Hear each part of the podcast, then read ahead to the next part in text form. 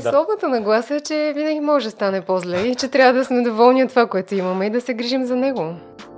Доктор Галина Петрова е специалист-офталмолог с над 20 години медицински опит и съосновател на професионален научен център EYE Q.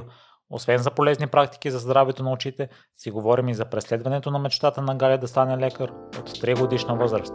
Приятно слушане! Здравей, Галя! Много ти благодаря, че си тук и че откликна на поканата. И аз благодаря за поканата. Здравей! За мен е огромна чест и тъй като форматът е дълъг и предразполага да се пускаш обширно в отговорите, и не знам дали всеки слушател ще изслуша до край всички препоръки, които ще кажем за очното здраве. Та, ако може едно нещо сега, ако някой реши да спре епизода тук, нещо, което ще му е полезно за превенцията или за поддръжката на очите му. Много е важно да не забравяме, че от очите получаваме 80% от информацията за света. И ако искаме да я запазим до края на живота си, е хубаво да се грижим за очите всеки ден. Това да е нещо, за което да мислим всеки ден, да знаем, че им трябва почивка, тъй като сега в съвремието използваме все повече очите си, все повече ги товарим и трябва да осигуряваме и равностойно на това време за почивка. Това е, което искам да най-вече да запомнят всички, защото очите не са неограничен ресурс. Трябва да мислим за това, че ако не им осигуряваме почивка, можем да загубим част от информацията, понякога и цялата. Особено за четене, работа с компютър, това, което правим ежедневно. И в какво се изразява една пълноценна почивка за очите? Ами, хубаво е на всеки час да си правим поне по някакви 10-15 минути почивка. Има някакви препоръки, които напоследък излизат от различни проучвания, поне 2 часа на ден време прекарано навън, гледайки далечни обекти, което всеки може да разпредели както му е удобно и както прецени за възможно, но е хубаво това нещо да се спазва всеки ден, за да може очите да гледат не само наблизо, но и далече. Тъй като еволюционно от гледане на далече сме преминали от гледане само наблизо и започваме да губим остротата на зрението за далече. Това, Галя, в натовареното ежедневие не е ли малко невъзможна задача всеки ден да отделиш по 2 часа? Сигурно е така, но при добро желание и при концентриране върху това да осигуряваш някакво време за почивка, особено когато времето е хубаво, смятам, че всеки може да го направи или да се опитва, ако не всеки ден, поне все по-често да го прави. Това не означава гледане на телевизия или някакъв екран, но излизане навън и гледане надалече. Някакви спортове също, които са свързани с, примерно като тенис, баскетбол, волейбол, всички тези спортове, прекарани навън време, прекарано навън колоездене, други спортове, винаги благоприятстват това ние да се концентрираме погледа си само за далече и да се опитваме да фокусираме далечни обекти. Това дава нужната релаксация на мускулите, които фокусират цял ден само наблизо и осигурява по-дълго време възможност на мускула да е в тонус и дълги години да ни служи. Изхабявайки неговия капацитет в годините, започваме да ставаме все по-късогледи, все по-трудно виждаме задалече и се преминава в някакви вече рефракционни аномалии или развитие на диоптри. Другото, което слушах от твоите интервюта е, че дори да си затворим очите за няколко минути. Също е вариант, да. Също е вариант. Така отпускаме мускула, той не е фокусиран в някакъв обект и възможно той да бъде релаксиран и като всеки мускул в човешкото тяло и мускула, който фокусира за близо или акомодира, това е свойството за фокус на близо, има нужда от почивка, има нужда от релаксация. И ако не искаме да претоварим някой мускул, ние знаем, че той трябва да почива, да му осигурим време за работа и време за почивка. Не трябва да забравяме, че в очите също е един от най-активните мускули в човешкото тяло и най-използваните. Така че това е цилиарният мускул, той фокусира наблизо, прави акомодацията, с него използваме така наречения зум и трябва да се опитваме да му даваме възможност да почива. Той не боли, но в един момент отказва. И това е хубаво на теория, Галя. Твоята дневна рутина за грижа за очите? Ами аз също се стремя да се стимулирам да гледам поне през прозореца, когато съм затворено помещение. На всеки момент, в който мога да си почина, имам някаква дупка между пациенти или пък обедна почивка, се опитвам да гледам някъде надалече, да фокусирам погледа с далечни дистанции, за да мога да осигуря някаква почивка. Ясно е, че 80% от времето гледаме наблизо в деня с нашите занимания, но въпреки това има варианти. И ако всеки намира начин да успява да се концентрира някъде надалече, със сигурност по-добре ще се чувства след някакъв определен период от време. Дори да си го даде като някаква цел за определен период от време, ще види разликата в края. Просто по-малко ще се уморява, по-малко ще чувства напрежение в очите си и по-добре ще вижда надалече. Защото много голяма част от проблемите с виждането задалече се дължат на натрупана умора и претоварване на тези мускули на очите, в резултат на което се развива така наречения спазъм. Те се стягат трайно и не могат да променят фокусната си дистанция, спират да фокусират надалече за определен период от време и този спазъм изисква или дълго време почивка, или някакво отпускане медикаментозно с капки, като реално човек става доста зависим от този проблем в определения период. Така че доста от пациентите виждам, че са запознати с това, или ми се е случвало, или са чували, получават спазъм на мускула на окото, който фокусира и спира да могат да виждат ясно задалече. Аз мисля, че при мен съм го забелязал, ми се появява много рядко. Най-вече на претоварване. Точно така, държи се на претоварване. Студентите много често, които са прекалили четенето, съобщават в края на сесията, че задалече спира да виждат добре. Им трябва някакъв период от време на почивка след това, в който да спрат да използват мускула за близо, за да може той да се отпусне.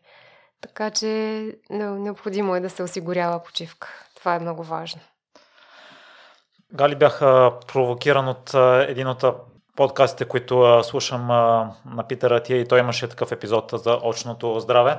И докато се готвех за нашия разговор и слушах с американския специалист, и водещия каза, че той се е специализирал в изследването на дълголетието, но на оптималното изживяване на дълголетието, да си максимално ефективен, максимално дълго време, и съобщи, че може би на зъбите, на очите и на ушите не обръщаме достатъчно внимание. Пък сигурен съм, че никой не иска да живее до 100 години и да е сляп или да няма зъби или да не чувата. Ти забелязала ли си това нещо и при твоите пациенти или като виждане като доктор?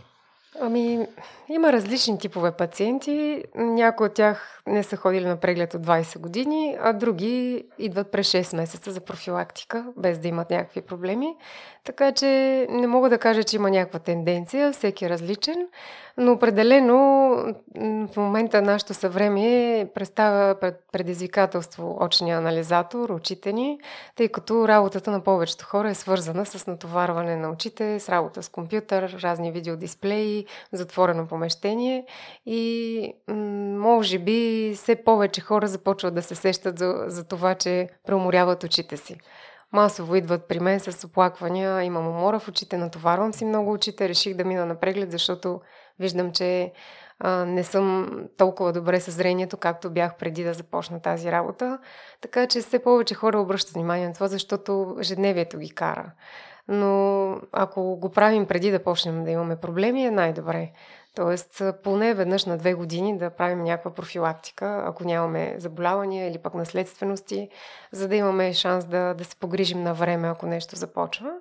А и да сме спокойни, че сме се погрижили, защото за мен най-важното нещо е това да обръщаш внимание не само на външния си вид, а на здравето си. Защото според мен има така неприятни тенденции да се инвестират средства и внимание в повече в визията и в повече в модата, отколкото в това да си обърнеш внимание на време в здравето. То е и свързано и с държавна политика, не е само личен избор, но все пак може би ако имаме право на избор, по-добре да изберем това, да поставим приоритет на здравето. Аз съм фен на превенцията и за съжаление здравето е такава област, че не оценяваш, че го имаш преди да го изгубиш. Винаги е така с много неща. Когато не си имал проблем с нещо, не го оценяваш колко ти е важно. Като си порежеш пръста, разбираш колко ти е важен в деня. и колко неща върши с него. Същото и със зрението. Много често се случва така, че не можем да помогнем, защото има много заболявания, които нямат лечение, или пък дори да имат някакво лечение, то не винаги е достъпно за нашата страна, така че хората си казват, ама защо това можеше да го предотвратиме по-рано, или пък можеше да го диагностицираме, така че да знаем, нали, на време, че трябва да почнем лечение.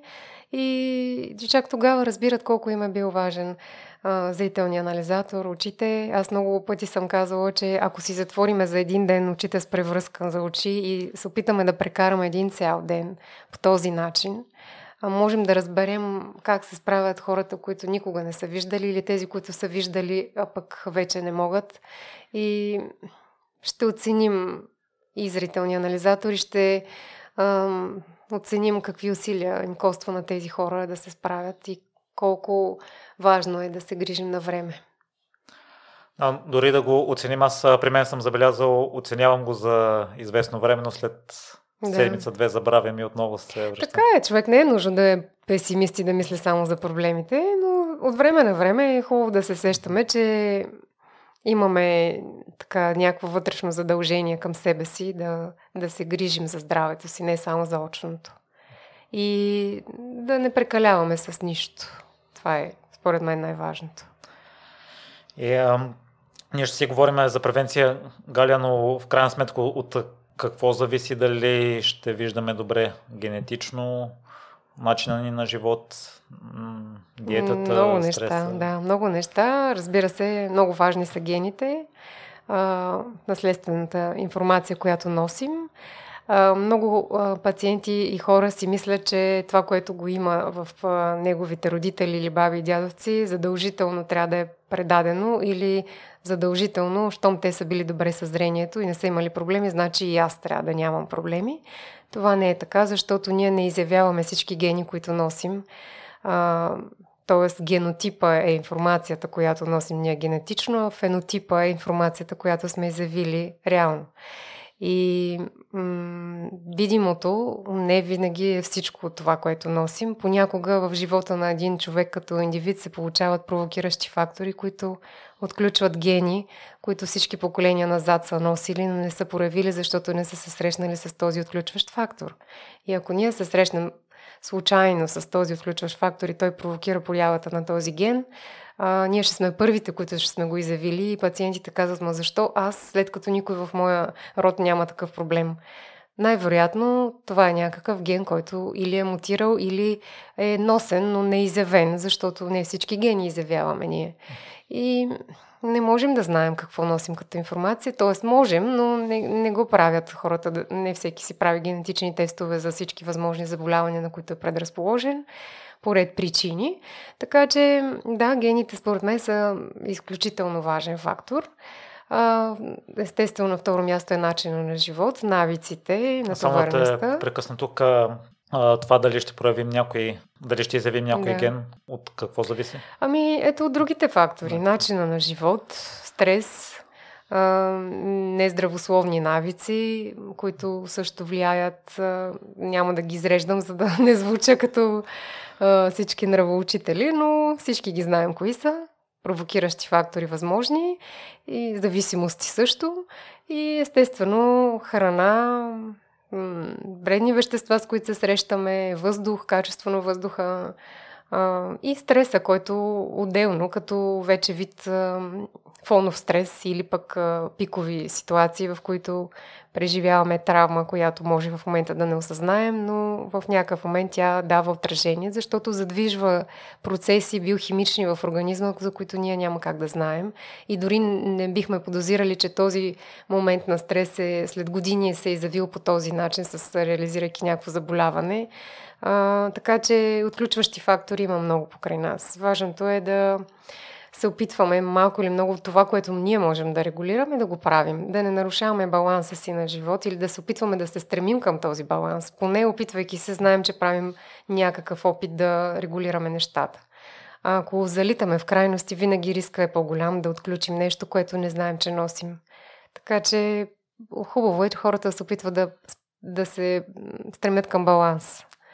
на всяко нещо, което правят. Дали ще е работа спрямо свободно време и почивка, дали ще е лично щастие и професионално, защото също има огромно значение и разлика между двете неща, и да се баланс в храненето, баланс в навиците, в вредните навици също, да не се прекалява с нищо. И също съня. Много е важен съня и за зрението, и за цялото здраве. Аз ще те допълня тук за баланса на вредните навици. На Питър Атия, за когото споменах, споделя, че основните неща и от останалите лекари, които съм слушал, основата е една и съща, но сякаш ние хората искаме нещо друго, не вярваме на това, просто да се наспиваме, да спортуваме, да се храним добре. Питър Атия за вредните навици говори, ако визираме алкохола, цигарите, наркотиците, че няма нито една доза, която да се води за полезна. Така че аз тук коня към крайността, че... Така е. Аз също, но понеже всеки е различен и всеки прави избора си сам за себе си, затова казах да се стреми към баланс. Иначе за всеки баланс е различно нещо, но в общия смисъл да не прекаляваме с нищо. Според мен всеки е любопитен и опитвал какво ли не, като начин на живот, като хранене, като навици, дори и вредни навици, така че и разни изкушения, злоупотребявайки с някакви субстанции. Много хора го правят от любопитство, други защото са в такава среда, но ако си дадат сметка какво им носи това и преценят за себе си какво търсят от живота, всеки решава за себе си кое е най-правилното. И не сме хора, които задаваме, нали, начина на живот, всеки прави собствен избор. Ние сме по-скоро посланици на здравословния начин на живот, може би. Така смятам, всеки лекар би трябвало да бъде такъв посланик. Доколко е, вече е личен избор. И преди да преминем малко и към твоята история, Галя, тъй като и тя е доста впечатляваща и съм сигурен, че и отделен епизод, посветен само на нея, би си заслужавал във връзка с здравето. Ние в предварителния разговор си говорихме, че някои хора като че ли... като не виждат резултати или не отдават необходимото внимание, си мисля, че в бъдеще или няма да им се отрази, понеже сега не им се отразява, или може да се измисли някакво лечение, което да компенсира всичко това нещо, но има голяма вероятност и това да не стане и да пропуснем едни години, които не можем да ги върнем след това. Ами аз винаги си повтарям и живея с тази философия, че живота е тук и сега и каквото сега правиме е важно за момента и за... Да, разбира се, за бъдещето не може да не мислим, но никой не знае на къде ще тръгнат нещата в нашата планета Земя, така че живота е днес и сега и трябва да се стремим всеки ден за този и за следващия ден да бъдем с грижа за себе си. Не е казано, че след 10 години ще живеем и ще бъдем на този свят. Никой не знае, никой не може да има тази информация и ако правиме планове за след толкова много време, ние рискуваме да загубим смисъла за момента.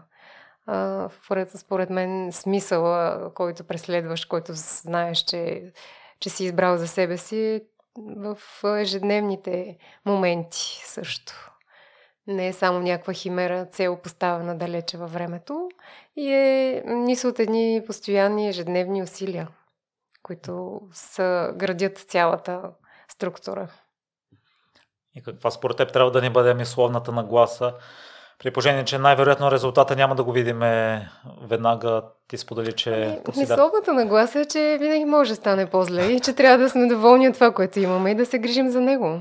Защото аз лично не съм от хората, които са максималисти, постоянно да си повтарят, абе, не съм толкова добре, трябва да съм по-добре, искам да съм по-добре и да произвеждам от това някакви нещастни, негативни мисли. Напротив, винаги съм щастлива на това, което имам и благодарна и знам, че може и по-добре, стремя се към това, но смятам, че всеки трябва да разсъждава в посока на това да е благодарен на това, което има и съответно да полага усилия, разбира се, да става и по-добре и да мислим ежедневно за тези фактори благоприятни, които ни влияят добре за всичко, което ни прави щастливи. Не само личното здраве, но и изобщо за цялата хармония, която ни доставя също така и физическо и душевно здраве. Защото всичко е свързано. Човека не е само очи, не е само уши, не е само сърце. Човек е една цялостна система и трябва да се грижи комплексно за всичко, както и за духа си, защото добрият дух знаем, че е доста важен за доброто здраве. И дори да сме доволни, отново това изисква сили и грижа, за да се поддържа. Което, да, полагаш усилията, за да си в хармония. Няма как иначе да оставиш нещата на самотек. Те не са даденост. Те са някакви, да, благоприятни обстоятелства, които са дали възможност да си в добър дух и добро здраве, но ако не го поддържаш и не се грижиш за него, със сигурност нещата върват в друга посока. Не се бях замислил за това, Галя. Благодаря ти за перспективата, която даде. Аз мисля, че ако всеки ден сме благодарни за това, което имаме, ще се чувстваме по-добре, защото имам много хора, които нямат това, което имаме ние. Някои не могат да виждат, други не могат да чуват, други са инвалиди по рождение и те мечтаят дори да могат да направят една крачка или дори да видят един силует. Много от хората, които съм виждала със слепота, си казват, само силует да можех да видя, щях да съм най-щастливия човек на света.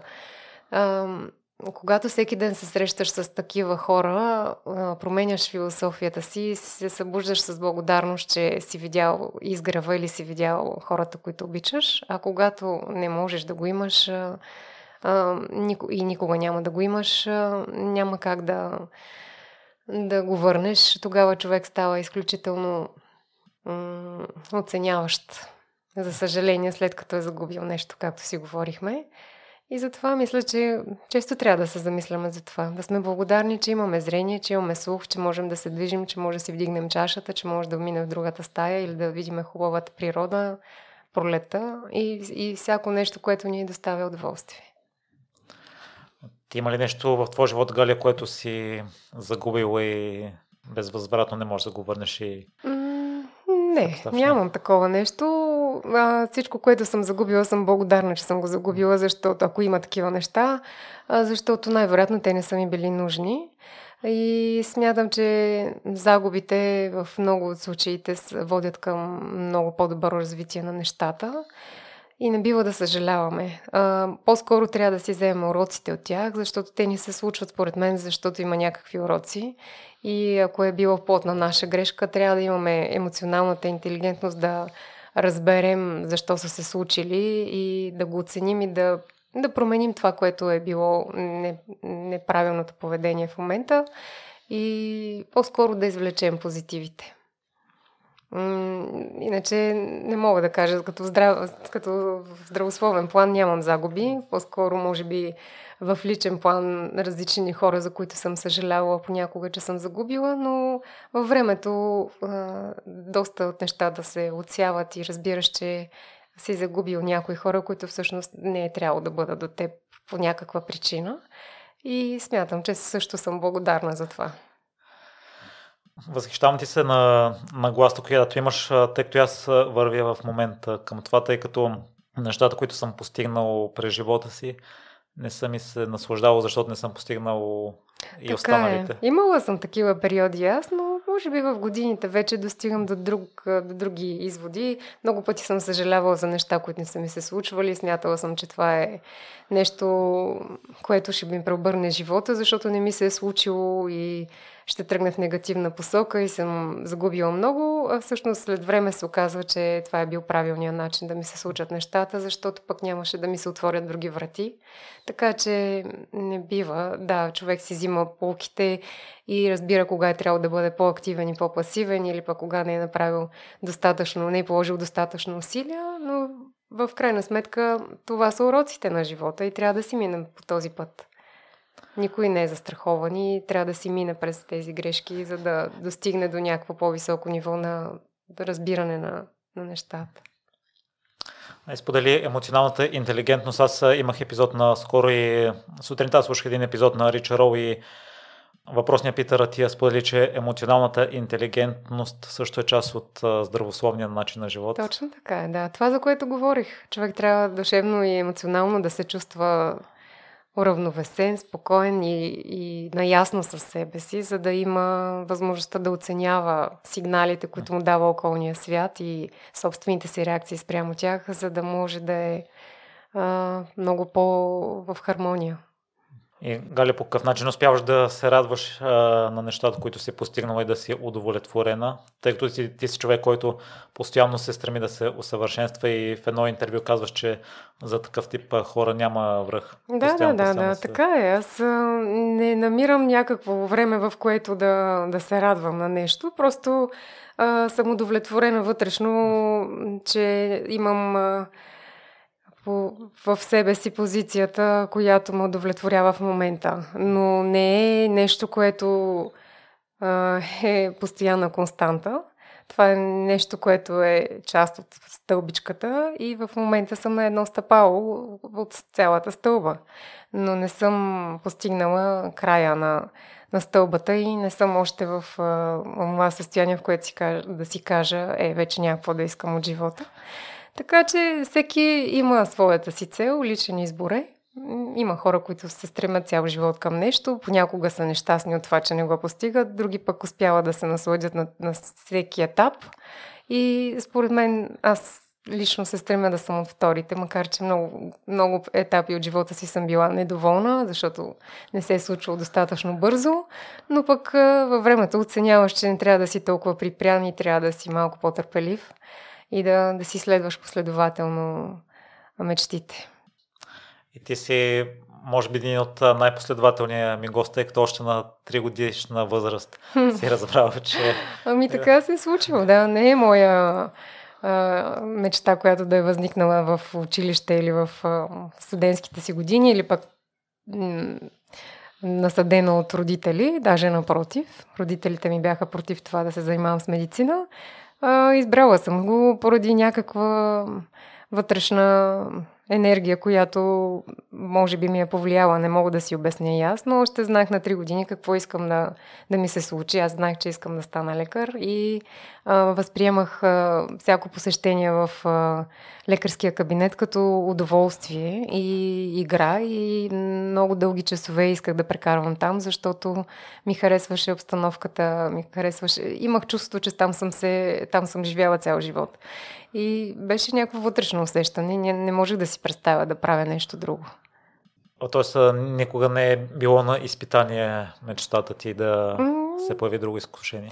Не. Имало е някакви препятствия по пътя, които трябваше да преодолявам, но аз знаех за тях и нямаше нещо, което да ме отклонява като мечти, други, защото... Това най-много съм искала и сърцето ми го е искало през целия ми живот и не смятам, че щях да направя добър избор, ако бях избрала нещо друго. И нямаше да съм щастлива със сигурност, защото ако имаш вътрешно усещане какво искаш да правиш и което прави щастлив, трябва да го следваш, според мен. Независимо какво казват останалите, какво говорят за теб и какво трябва да стане от теб и какво смятат другите за теб и какви планове имат те за теб. Родители, роднини, просто трябва да си следваш мечтата, защото твоя живот си е твоя живот. И колкото и да се опитват другите за добро да те насочат към нещо, не се знае дали това добро, тяхно добро е добро за теб.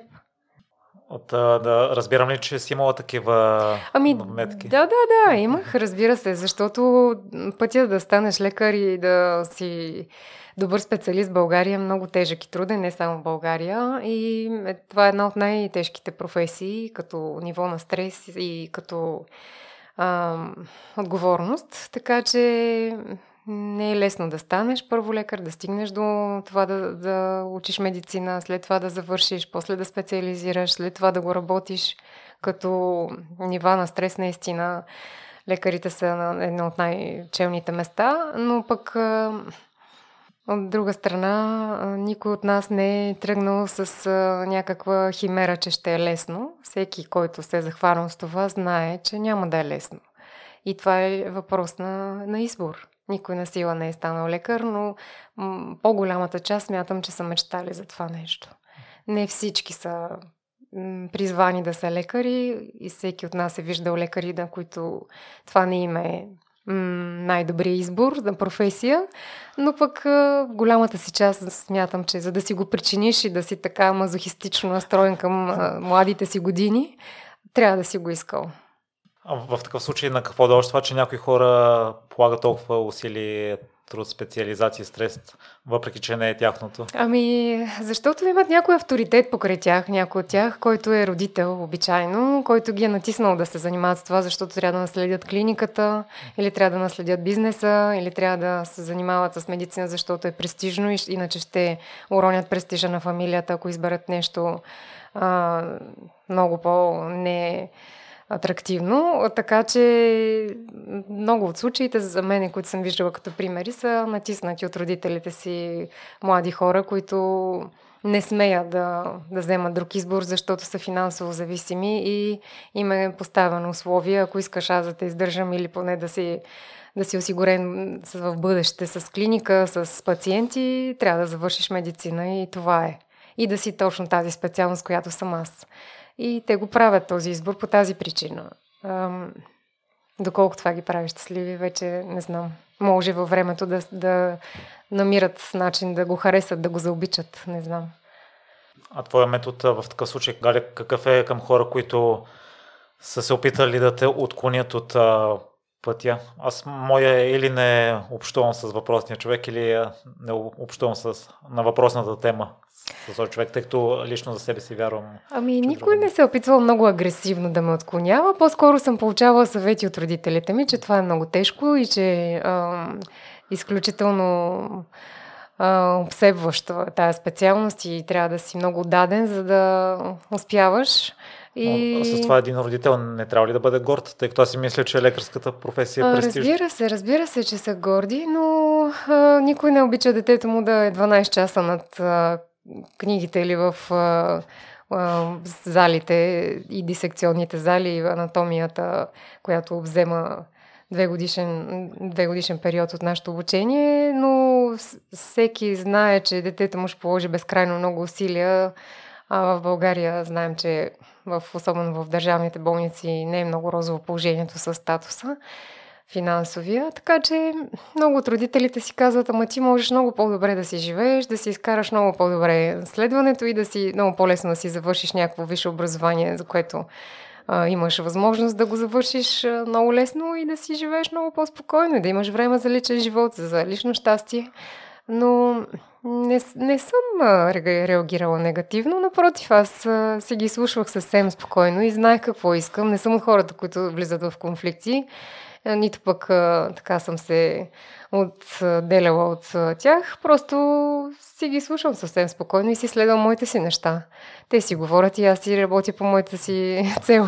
Това беше. В крайна сметка те се примириха и ме подкрепиха и казаха, окей, щом това е твоята мечта, полагаме всякакви усилия да ти се случи и са ме подкрепили много винаги, са били зад мен в това, да ми се случи до ден днешен, ми помагат с много любов, подкрепа и насърчаване, че това е правилният път. Тъй като на няколко пъти сподели, че щастието е важно за теб и различните професии носят различно щастие за хората, предполагам си широко скроена за различните професии. Имаше една смешка, че за родителите в Китай има само 4 вида професии. Адвокат, лекар, инженер и провал. Ами, не мисля, че трябва да ограничаваме хората. Аз съм свободолюбив човек и смятам, че свободата на това да избираш е основно право на човек. И той трябва да се чувства свободен да избере.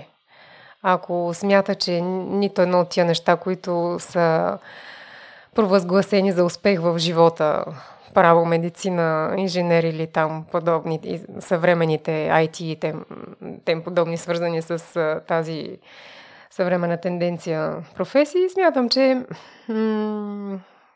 това не е провал. Смятам, че трябва да... Най-големия провал е това да не си следвал мечтите си, според мен. За мен е поне така. Защото всичко друго е липса на щастие. Човек е удовлетворен, когато постига това, за което мечтае. Някой мечтае да има къща с двор на село и това не е укорително и това не е провал. това е нещо, което не го прави щастлив. И не смятам, че трябва да категоризираме хората като успели, защото имат някаква конкретна професия. Той е успял в това да е щастлив човек. Според мен пак е успех за него лично. Нали, не категоризирам това като провал. Съгласен съм с теб. И сподели за препятствията, които се изискват, освен на стрес, освен това, че 12 часа... трябва да превързвам. Да, няма как. Ако имаш някаква страст, каквато и да е тя, ти посвещаваш всяко свободно време на нея. Дали ще е спорт, дали ще е четене на книги, дали ще е сърфиране или пък създаване на софтуер или някакъв друг продукт, който излиза от ръцете ти и обичаш да го правиш, няма как да не посветиш всяко свободно време. Дори да имаш други изкушения, просто приоритета наделява и не е било някакво задължение. Това е бил мой избор пак. Аз съм избрала да работя на 2 или 3 места едновременно, за да мога да получавам максимум за професията си, да ставам по-добра и да успявам да достигна нивото, което смятам, че предлага качество. Защото за да стигнеш до там, ти трябва да минеш през много обучения, много труд, много срещи с пациенти, с различни диагнози, с различни случаи и колкото повече време отделиш на това, толкова по-добър ставаш, като при всяко нещо. С много усилие, много труд, много време и много знания, защото иска и четене. Не само работа. Трябва да имаме, както казах, баланс. Трябва да успяваме да сме добре подготвени, за да знаем, че може да се справим, защото трудно е да се справиш с всичко, но колкото повече, толкова повече. Аз като слушам за живота ти, мисля, че дълго време си нямала баланс, 12-часови смени и учене. Така е, но това беше стремежа. Нали? Аз знаех, че това е някакъв период, който ще извървя и беше според мен задължителен. Защото иначе, ако почна да мисля за баланса още на 19 годишна възраст, със сигурност нямаше да съм тук, където съм сега. Имало е периоди, в които доскоро, даже в които не е имало време за личен живот толкова, колкото трябва. И човек достига до това след дълги години лишения. Така че наистина не може да станеш добър лекар или добър специалист, каквото и да е, без да се посветиш на него в някакъв определен период от живота си усилено. След това вече стъпваш на тази здрава основа и започваш да имаш възможност да не си чак толкова ангажиран. Пак си ангажиран в голямата част от деня, но не си в период на обучение от основи. Вече имаш основа, на която да стъпиш и надграждаш само. Така че вече смятам, че успявам да постигам баланс за себе си и вътрешното ми усещане поне е такова. Дори да не е всеки ден, успявам да се справям на обща база по-добре, отколкото преди години. И чувството, какво е най-накрая, Галя, да имаш такова? Чувството е удовлетворение. Това е. Когато си свършил добре работата, си удовлетворен, и когато си дал нужното време за себе си, също си удовлетворен. Дали ще четеш книга, ще се разходиш, ще спортуваш или ще си срещаш с приятели или ще се занимаваш с някакво хобби, това е времето за теб. Дали ще отидеш да положиш грижи за себе си на масаж или на козметик или на призьор или каквото и да е, това е времето за теб. Дали да прочетеш някоя хубава книга или да изгледаш хубав филм, това пак е времето за теб. Това е част от другия живот, който не е свързан с професията ни и който много голяма част от хората се лишават. Така че това е удовлетворението, че имам време за себе си. И за близките хора, разбира се. И успяваш ли да му се насладиш изцяло, тъй като цял живот си живял с постоянното обучение, с постоянно това, че трябва да правиш нещо, изведнъж спираш и не си ли мислиш, ама той има някои обучения или има нови тенденции? Аз и до ден днешен много се обучавам. Този месец вече имам 4 вебинара научни, които съм посетила, един конгрес и много статии, които чета на ежедневна база, пътувайки с метрото или пък вечер след работа, така че това е непрестанен процес, но той не е нещо, което ме натоварва. Аз го търся съвсем целенасочено, така че обучението не пречи на личния живот, винаги намирам време за това. Иначе да, успявам да се наслаждавам на свободното си време. Все повече и така поставила съм си някакви граници на работния процес, за да мога да отделя най-накрая време и за това. Защото в предишния си професионален стаж в големи клиники не ми се отдавала такава възможност. Когато човек вече е сам и работи сам, има много повече свобода да избира кога да работи, колко да работи и да успява сам да си слага спирачки. Трудно е, все още се боря с това, но всеки преживява някакъв катарзис и решава кога да сложи спирачката. И, Галя, решението да се занимаваш с офталмология е дошло след срещата ти с учител на ментор в Германия. Кое е в специалността конкретно или в него те провокира да се отдадеш? В интерес на истината, очните болести беше едно от най-нежеланите за мен специалности, докато следвах медицина. Не ми беше приятна тая специалност. Защо? Нищо не успях да науча по време на следването си, нищо не успях да видя, просто научих си материала, отидох, взех си изпита и беше до там. Защото е трудна специалност, не че има лесна специалност, но може би начина, по който се провеждаха упражненията, не беше по-атрактивен. Не успях да видя за какво става въпрос. Трудно ми беше да достигна и до пациенти и в общи линии си казах, това е скучна специалност, тия взират се там в една зеница, какво виждат, какво не виждат. Това не е от престижните специалности, си мислех тогава. И друго си е сега да се занимаваш някаква по-голяма специалност, хирургия, кардиология, вътрешни болести, нещо много по-мащабно, по-голямо. Аз винаги съм била привлечена от трудните специалности, от трудните избори и съм се предизвиквала по този начин. И реших, че аз трябва да специализирам ендокринология. Много ми харесваше това да се занимавам с диабет и да успявам да помагам на хора, които са вече с напреднал стадий на диабет. И в специализацията, за която отидох, аз бях с ясна идея, че ще специализирам вътрешни болести и ендокринология. Така се случи, че попаднах в гастроентерология, беше много интересно, но в някакъв момент се наложи да заместя моя колежка в офталмология и поради това, че тя нямаше друг избор и нямаше кой да я замести, аз се съгласих, за да й направя услуга. И отидах на нейно място, така че не знаеки нищо освен учебника, не знаех въобще какво трябва да гледам, какво трябва да правя, какви изследвания се правят. Тогава започнаха да ме учат какво трябва да правя, как да гледам очно дъно, как да се държа с пациента, какви изследвания се правят в офталмологията. След това започнах да влизам в хирургия, в операционна и малко по малко, като че ли започна да ми харесва, макар че до края на тази специализация, на този стаж, аз знаех, че връщайки се в България, ще избера ендокринологията. И в един от моментите се срещнах с един професор, който беше шеф на една от хирургиите там в офталмологията и той ми каза, ти ще станеш офталмолог. Което беше за мен някаква негова измишлотина. И като че ли тогава въобще не оценявах, че това ми е някакъв, или поне не го възприемах като някакъв знак, но след време го оцених като някакъв знак, защото той положи огромни усилия да заобичам и да харесам тая специалност. Просто може би за него е било предизвикателство и той го направи успешно.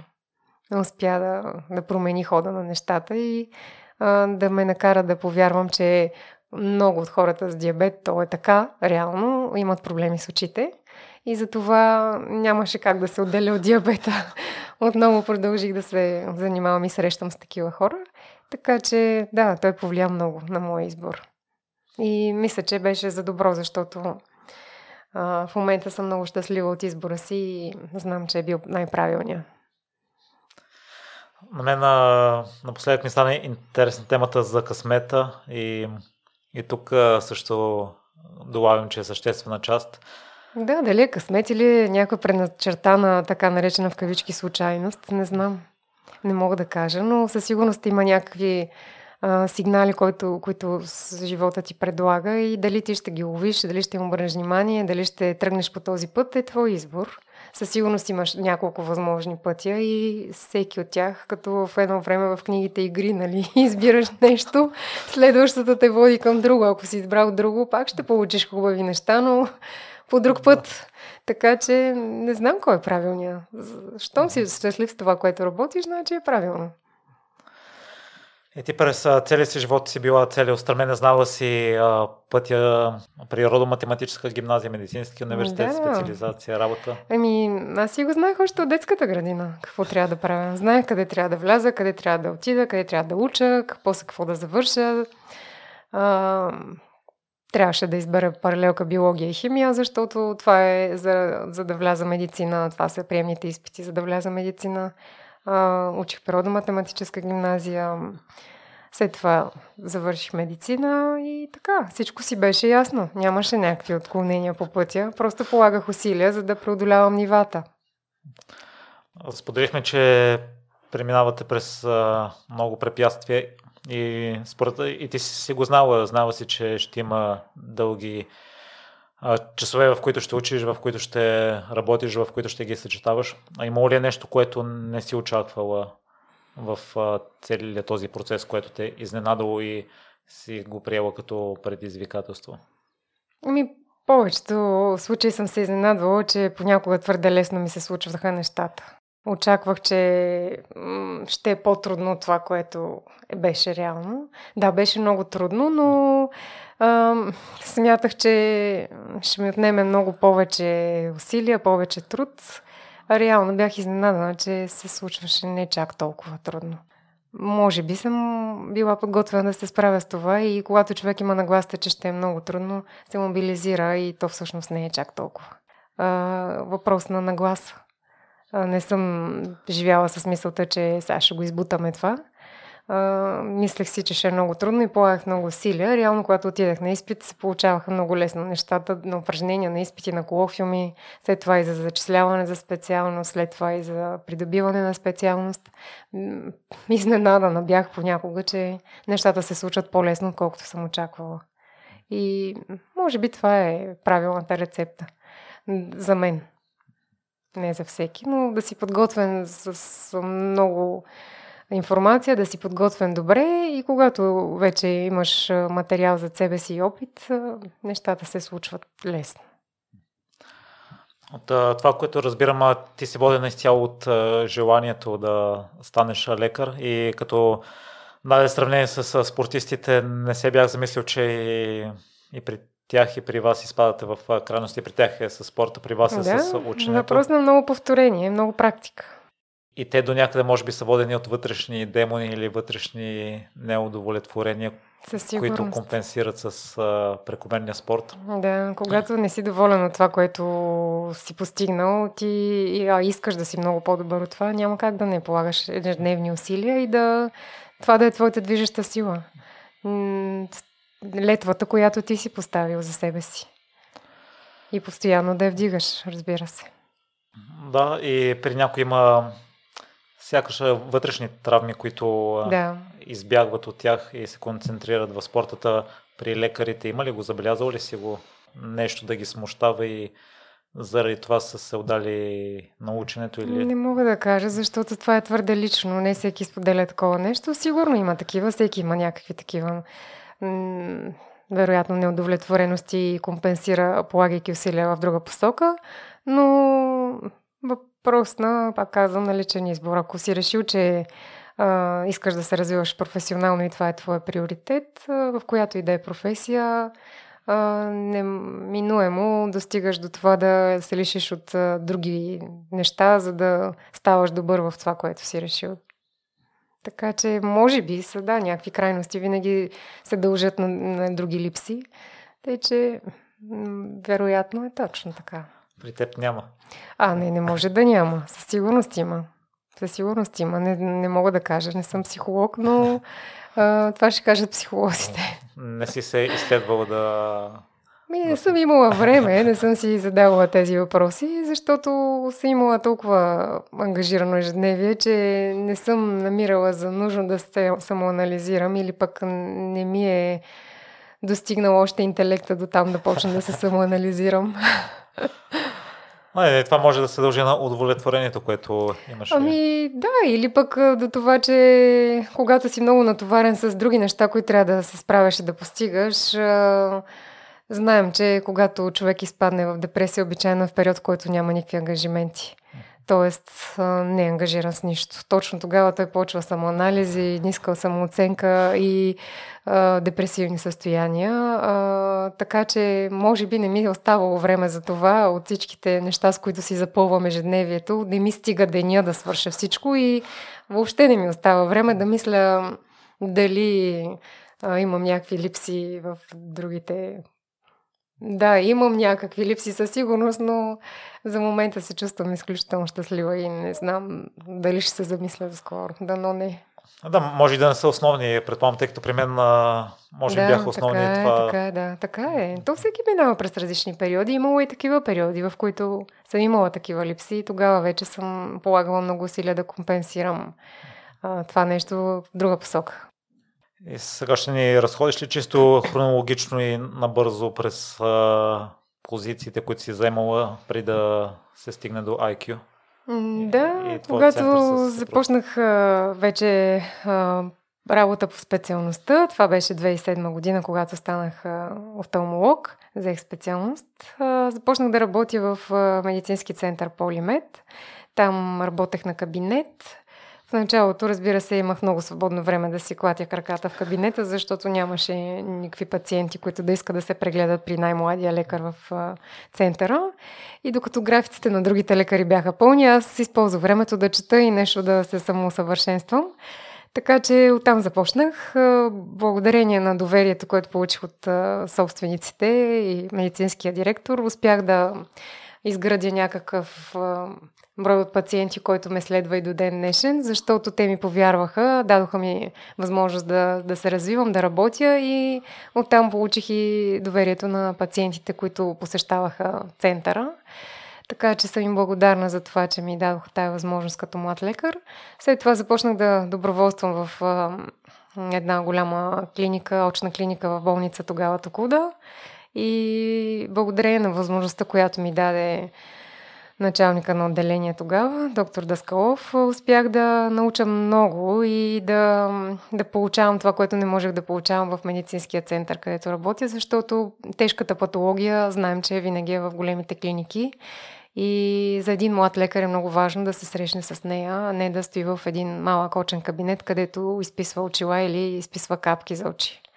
А за мен беше важно, поне за мен и аз така смятам, за всеки млад лекар е важно да мине през голямата клиника, за да види цялото многообразие от патология, за да може в живота си по-напред професионалния си път да е подготвен, да знае как се реагира в определена ситуация и да знае какъв път извървява пациента от началото на лечението, на диагностиката, после през лечението и до края, до излекуването.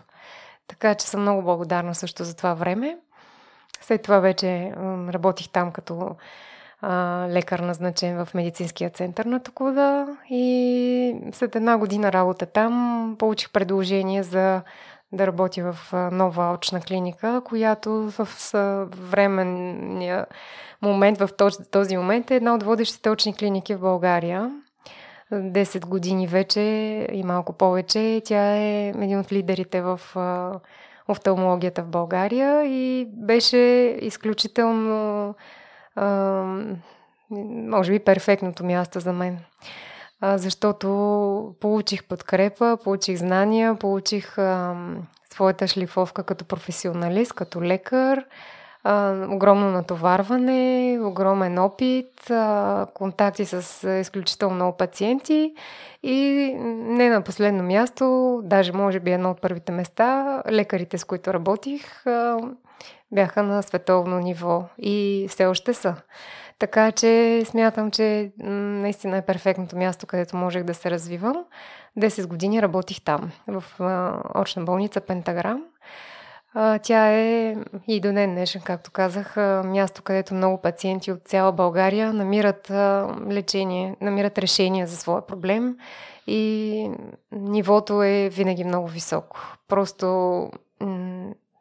за всеки млад човек, за мен е важно, да, ако иска да работи добре и да е на ниво като специалист, професионалист, трябва да работи в такава клиника. Не точно в тази само, има и много други, но от този тип клиника, която се занимава с всякаква патология и в която можеш да получиш много знания, много опит и да успяваш да се учиш от уроците на всички колеги, които работят там, защото всеки има какво да ти даде, стига да си готов да го вземеш и да го искаш. Така че това беше следващата стъпка и след което вече почувствах, че искам да променя нещо. Не толкова като среда, а по-скоро като качество на услугата или като вид услуга, може би по-скоро, защото качество има и там. Просто исках да променя начина, по който предлагам това, което давам на пациентите.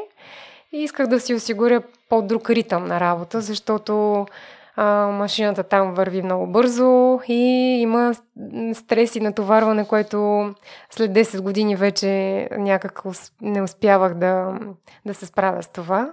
И си дадох сметка, че това не ме прави достатъчно щастлива, колкото аз искам и очаквам.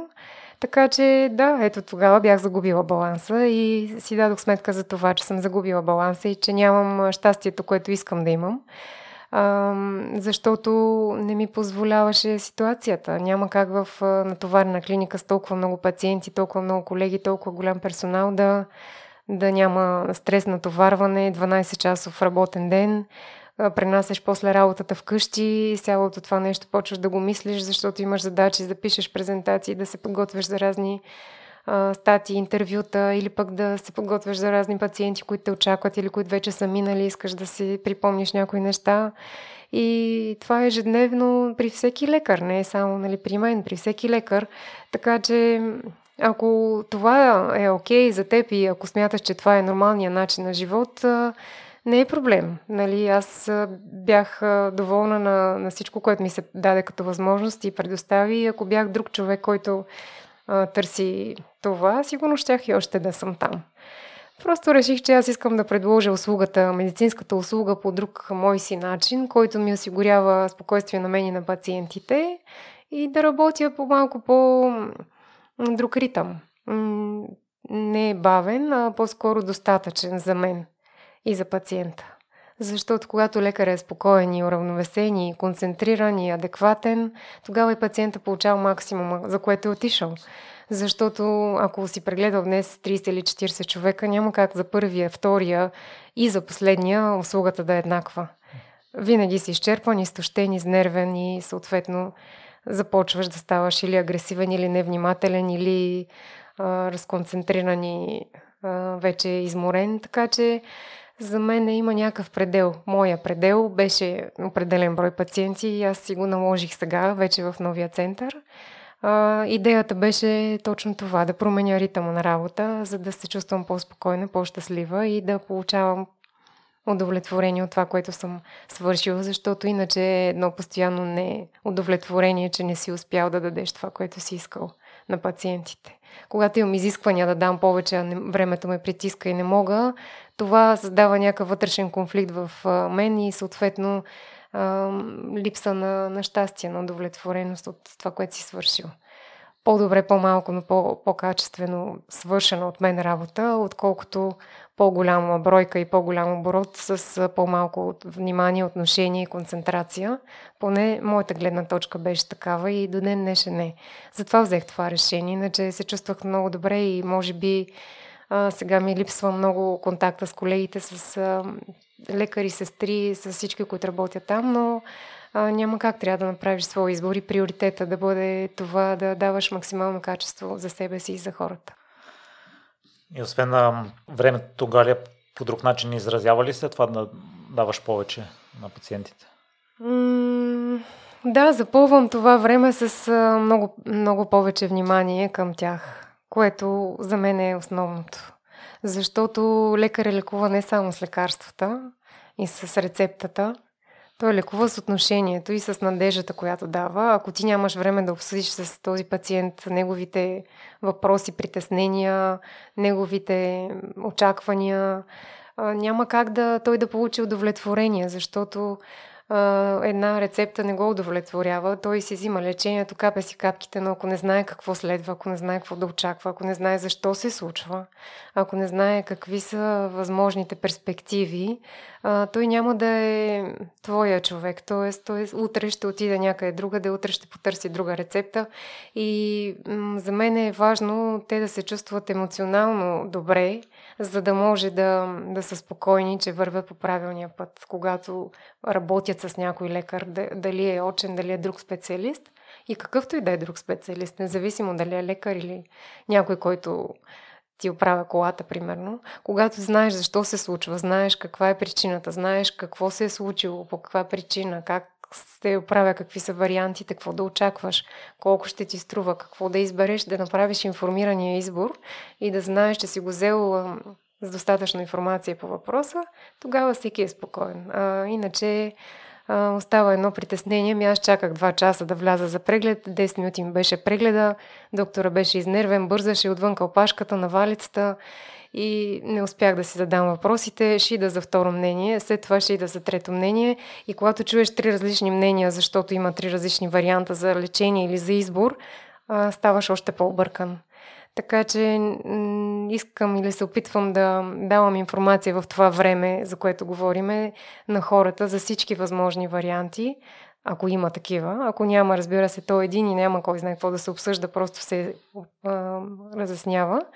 Така че да знае човека какво е избрал и защо го е избрал. И разбира се, оставам на него да избере, но давам съвет като лекар какво смятам за най-правилно. Тъй, че това е времето, което посвещавам. Поне половината от времето за прегледа минава в разговор. И другата половина вече в изследвания и назначаване на лечение. Така че за мен това е правилният път. Много ви се възхищавам и поздравления за подхода. Той и мотото на IQ е... Печелим и оправдаваме доверието. Да, така е. Това е за мен. Доверие трябва да се изгражда. Какъвто и специалист да стои срещу теб, ако той не ти вдъхва доверие, няма да го следваш, няма да му вярваш и няма да стигнете до успеха. Защото ако пациента не ми вярва и той не вижда, че аз съм ангажирана с неговия проблем, той няма да остане... спазващо моите указания, няма да остане така последователен и няма да стигнем до успеха. За да стигнем до успеха, да се справим с някакъв проблем здравословен, трябва да има доверие, той да знае, че аз съм избрала за него най-добрия път и той се е съгласил това да е пътя. Така можем да стигнем само. Иначе, ако императивно, не е моят подход, първо императивно да се държа с пациентите и второ, те няма да са убедени, ще търсят второ, трето и четвърто мнение. Няма лошо, нека да го потърсят, но ако всички лекари се съгласим около едно мнение, той си избира на кой му е по-симпатичен и кой е неговия човек по натюрел, по емоция, по излучване. Това е супер, но когато попадне на 3 лекари и 3-мата кажат различно и са някакви авторитети според него, тогава вече той се обърква и започва да се лута и накрая нищо не се случва, не взима никакво решение, остава нещата на времето. Така че за мен е важно да се говори с хората. Дори да дойдат 2 или 3 пъти да обсъждаме разни неща, дори да не се преглеждат, а просто да говорим, да знаят, че те разполагат с това време. Защото услугата не е само да си свършиш медицинската работа. Услугата е и отношение, и разговор, и преценка, и внимание. И освен това ставаме емоционално свързани с един с друг, което е, според мен, много важно. Надявам се много лекари да мислят като теб, Галя, тъй като това ми се струва иновативно. Иновативен подход. Мисля, че има такива много. Аз познавам много такива лекари, които мислят в тази посока и го правят точно по този начин. Те са хора, които си обичат професията, обичат пациентите си и най-вече работят с любов и знаят, че това, което искат да го правят на високо ниво, стремят се към това нещо. Пътували са в чужбина, виждали са различни примери, защото знаем всички, че в сферата на услугите предишни политически строеве са насложили някакъв шаблон на отношение между обслужващия персонал и клиента или пациента, които не са за пример, според мен. И трябва да се откъснем от тази неприятна, за мен поне неприятен шаблон на отношение с грубост, с липса на отношение, внимание, усмивка, липса на изобщо всякаква комуникация понякога. Просто ти се бутва нещо и ти се затваря прозорчето. Това вече мина, свърши времето на това нещо, да ти ударят картончето и да ти кажат сега съм в обедна почивка, защото човека е дошъл и ти се е доверил, избрал е теб. А ако ти не оценяваш това нещо, някой друг ще го оцени и няма как да имаш пациенти, няма как да имаш клиенти. А ако ти не оценяваш, че той се е доверил, избрал теб и иска да имате нещо общо, той да получи нещо от теб и да си плати за това, той не е дошъл да иска безплатна услуга, пък и да е дошъл да иска безплатна услуга, трябва да си винаги готов да си отворен към разговор, към нещо да му свършиш. Ако не можеш да помогнеш, поне да си любезен. А не тая насложена времето, дано да се изчисти по-бързо грубост в отношенията между хората и липса на комуникация. Това е нещо, което се опитвам да променям в моята работа ежедневно. Да има разговори, да има комуникация, да има отношение, да има добрина и да има доверие. Друго нещо, което си мисля от това подход, отговорността, прехвърля ли се до някъде на клиента? Тя е споделена. Винаги е споделена, защото... Защото преди като че ли, може би това, което ни сподели доктора, го изпълняваме и... Да, така е. Не се замисляме. Така е, но той става по-отговорен, когато знае защо го прави. И това, което казах, когато направиш информиран избор, ти си по-мотивиран да си отговорен. Ако не си отговорен, в голяма част това е грешка на лекаря или на специалиста, който не те е убедил, че трябва да бъдеш. Не е само въпрос на твоя отговорност или твоя преценка. Разбира се, има някои, които не се съобразяват, защото те си имат собствена визия за нещата и се разделяме, защото просто не сме един за друг. Те имат схващания, които не съответстват на моите разбирания за подход към съответната ситуация и без да има някакви конфликти, просто разбираме, че не сме един за друг и не говорим на един и същ език като разбиране за нещата. И след това те намират свой човек със сигурност. Така че ако се намерим и се усетим, че вървим и гледаме в една посока и сме един и същ тип хора, тогава работата на лекар или на специалиста, който и да е той, е да те мотивира да бъдеш отговорен. Защото с императиви не мисля, че е начина. С агресия и с това правиш и идваш и еди какво си трябва да се случи. Ако не си го изпълнил, прави повече, не искам да те виждам. Трябва да има разговори, да знае човека защо го прави. Че ти си загрижен да поддържаш нивото, което сме в момента, или пък да надграждаме и да се получават по-добре нещата и очакваш еди какъв си резултат при следващата среща. Ако не очакваш, имаш решение на следващата стъпка и той да знае, че ти имаш някаква визия по въпроса и си го споделил с него, че може да стане, може и да не стане, че ще пробваме това. Така човек разбира, че мислиш по въпроса. Иначе, ако ти поредната рецепта случва ми се на мен като пациент, получавам една и съща рецепта от един и същ лекар години наред. Дори не ме изслушва какво съм казала, дава ми същата рецепта и имам чувство, че той изписва само това. Но така не ме мотивира. Аз започвам да си мисля, дали не трябва да потърся и друг специалист, защото не виждам какво решаваме с този проблем, след като той се получава многократно и решението е едно и също. Поне, ако наистина е така, да знам, че няма друг избор и че това е. Ще се повтаря и лечението ще е едно и също, но то никога не ми се казва. Така че смятам, че е важно да споделяме с хората какво мислим по въпроса за тяхното заболяване, те да знаят какви са възможните варианти, с какво работим ние, с какво работят колегите, къде могат да отидат да получат също някакво добро мнение. Аз толерирам това пациента да потърси друго мнение. Не съм от лекарите, които се сърдят или пък се смятат за специалисти, чието мнение е меродавно. Най-добрият вариант е, ако има някакви други възможности те да се опитат, които аз не мога да предложа. Със сигурност е добре да се чуе и друго мнение на човек, който е специалист в областта, защото всеки от нас е профилиран в нещо. Ние сме офталмолози, но повече работим нещо от офталмологията, а не всичко от офталмологията.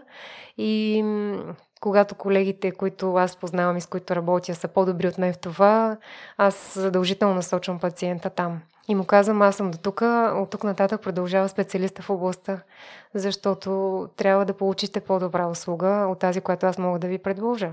И има следващо ниво на компетенция в точно този проблем. Неща, които аз не работя, не се занимавам и няма смисъл да губя време на хората. Така че това е важно. За мен да си оценяваш докъде ти стигат възможностите и да си свободен да избираш други колеги, с които да работиш. Да не се чувстваш всемогъщ.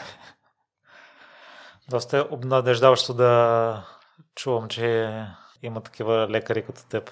Това не е нормалното, да. Всеки специалист знае, че има и по-добри от него и дори да не смее да си го признае, по-добре да си го признае и да се стреми да бъде като тях и да ги уважава и да насочва тези, които имат нужда от тяхната помощ към тях, а не да им губи времето и да ги бави, защото особено за медицината понякога загубата на време си е загуба на зрение или загуба на някаква функция на някой орган, който е жизненно важен. С стажанти работите ли? Работила съм в клиниките, където работех, и в Токуда, и в... Сега в EYE Q. Сега в момента не. Обучавам един оптометрист. Не знам дали това е познато за теб. Оптометристите са специалисти, които в България все още няма толкова голяма популярност, която заслужават, но се надявам това да се случи. Те са специалисти по очно здраве, само че се занимават с рефракция, т.е. определяне на диоптрите на окото, изписване на очила, контактни лещи, средства за подобряване на зрението, така че те специализират основно това и за мен е много важно в клиниката или в очния център да има такъв специалист, защото той е изключително важен в това да прецени състоянието на пациента, да селектира пациентите, които са за офталмологична помощ, за специализирана лекарска помощ и тези, които са за изписване на очила или контактни лещи. Защото когато лекарът се занимава с патология, която заема голяма част от деня, изписването на очилата и на контактните лещи понякога го заема прекалено много голяма част от графика и го отклонява от пациентите, които имат по-спешна нужда от среща с него. И си мисля, че ако се разделят потоците на пациентите, които са за очила или изписване на контактни лещи, имат някакви зрителни проблеми, които са в резултат на умора, претоварване, един оптометрист ще е много по-полезен, защото той знае много повече за рефракцията от един офталмолог. Много повече учи от това нещо, специализирал, много повече чете за тази тема. Ние сме лекари, които лекуват заболявания, така че и моето време е ценно и искам да го дам на хората, които имат спешна нужда от това. Не, че не обичам да изписвам очила и да работя с такива пациенти, но все повече давам поле на изява на този специалист, защото смятам, че в определени ситуации е много по-подготвен от мен да се справи с някакъв такъв проблем, отколкото аз, която мисля за патологията и търся някакви патологични изменения. Така че определено влагам усилия да подготвя такъв човек да се справя с патологията по-лесно, т.е. да разпознава, защото оптометриста е човека, който може да оцени дали човека има нужда от очила или вече трябва да се обърне към лекар и когато може да разпознава съответните заболявания, които са настъпили и човека не е за очила, да го насочи към мен, защото много хора, които си мислят, че са за очила, всъщност не са. И има друг проблем.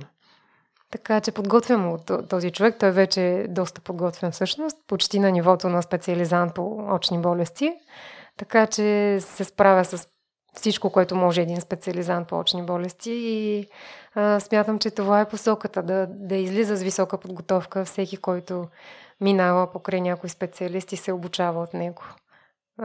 Старото схващане, това нищо няма да дам, защото аз съм си постигнал моите неща с голям труд и усилие и никой нищо не ми е дал даром. Не е моята философия. Моите хора имат нужда да получат правилна посока и всичко, което можеш да им дадеш, защото те нямат вина за твоите обременености или някакви трудности в миналото, така че не са длъжни да са жертви. Те трябва да бъдат подготвени добре, защото те са бъдеще и те са хората, които ще дават някакво ниво на медицината за бъдеще. Продължаваш да ме изумяваш с начинът ти на мислене и сме доста сходни. И аз забелязвам, че тенденциите в днешно време са именно такива да се специализират хора и дори към най-малките области, да, където може да има подобрение. И ако изключим това е познанията, тъй като вие сте малък и сплотен екип и установихме, че доверието е много важно за вас и е залегнало и в мотото ви, а то много лесно се губи и трудно се изграждат хората, които се присъединяват към екипа. Кои други качества търсиш, Гали, освен на професионалните знания? Ами, колкото е важно да си добър професионалист, толкова за мен е важно да си добър човек. Двете са абсолютно равностойни. Дори ако някой е не толкова добър професионалист, когато дойде, защото няма достатъчно опит, е достатъчно да покаже желание да бъде добър професионалист, но е по-важно да бъде добър човек. Защото няма как да науча някого на това да се отнася добре с хората. То това е учено в други години от развитието на човека и ако не го е научил до сега, аз няма как да го превъзпитам. Така че това е основното, на което обръщам внимание. Човека да е добър човек. Да има отношение към хората и уважение. Ако нямаме уважение към тях, няма как да очакваме те да уважават нас. И съответно това показва неуважение към самите себе си, защото ти не можеш да си групи агресивен и да очакваш, че някой ще те харесва. Така че все пак ние продаваме някаква услуга, независимо дали става въпрос за медицина или не. Това са някакви отношения на предоставяне и продаване на някаква услуга и на друг, който иска да я вземе точно от теб. И за да те избере, той трябва да намери добро отношение, не само добра услуга, защото до сега сме свикнали, да, доктора е група, ма той ми свърши работа.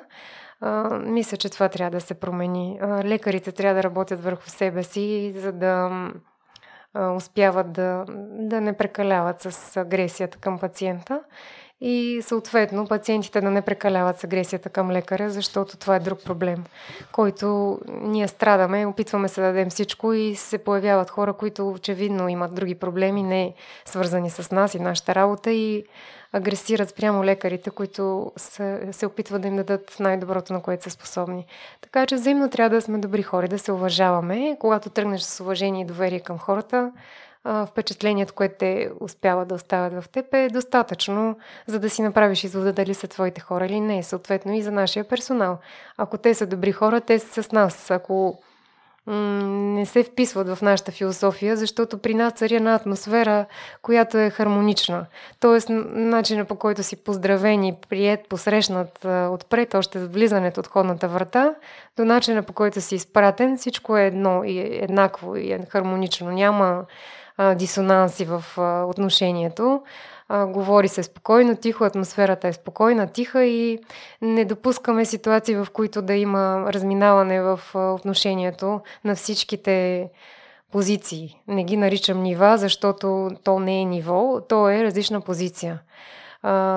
Не поставям на по-ниско ниво отношението по телефона или отношението при разговора с клиент или пациент, защото то е също толкова важно, колкото и моето вътре. Трябва да е еднакво. Да е със внимание, отношение, добрина и професионализъм също. Преди да преминам към очното здраве, отново преди малко засегна темата за щастието и удовлетвореността и че си направили стъпката с съпруга ти. Да. Основете IQ, понеже не си се чувства достатъчно щастлива и удовлетворена. Да, така. И любопитно ми е, имаш ли си чеклист или какво има в него за минималните нива на щастие и на потребности, от които имаш нужда и за които не би направила компромис? За професията или заобщо за живота? За живота то е свързано, защото... Да. Ако... Тя е част от живота, да. Ами, да, имам си. Имам някаква практика всяка година да си правя в края на годината равносметка за това колко съм успяла да отделя внимание на всичко, което обичам. Така че, да, нещата, с които не правя компромиса, освен професията, разбира се, е човека до мен, защото времето и вниманието, което той заслужава, за щастие, вече все повече успявам да му го давам, но до сега не съм успявала. И се опитвам да съм максимално така отдадена на това, на отношенията ни. Освен това, разбира се, не правя компромис с контактите, приятелствата си, приятелите, хората до мен. Никога не, така стремя се да не ги разочаровам и да не ги пренебрегвам, макар че в годините се е случвало пренебрегване заради работни и такива професионални заангажираности. Но не правя компромис с това да съм с хора вече, от които нямам нито какво да дам, нито какво да получа. Трябва да е взаимно така благоприятно комуникацията, да върви благоприятно и за двете страни, да е взаимно допълване и надграждане. Защото в живота постепенно човек от много голяма фуния с приятели започва по-малко да се стеснява и в един момент остава с много малък кръг от близки хора, които са най-близо до неговия мироглед и най-близо до неговия свят. И да, не правя компромис с приятелите си. Доста... Така, във времето съм редуцирала контактите с хора, които не виждам общи теми, общ път и общо разбиране за нещата, така че смятам, че това е добре.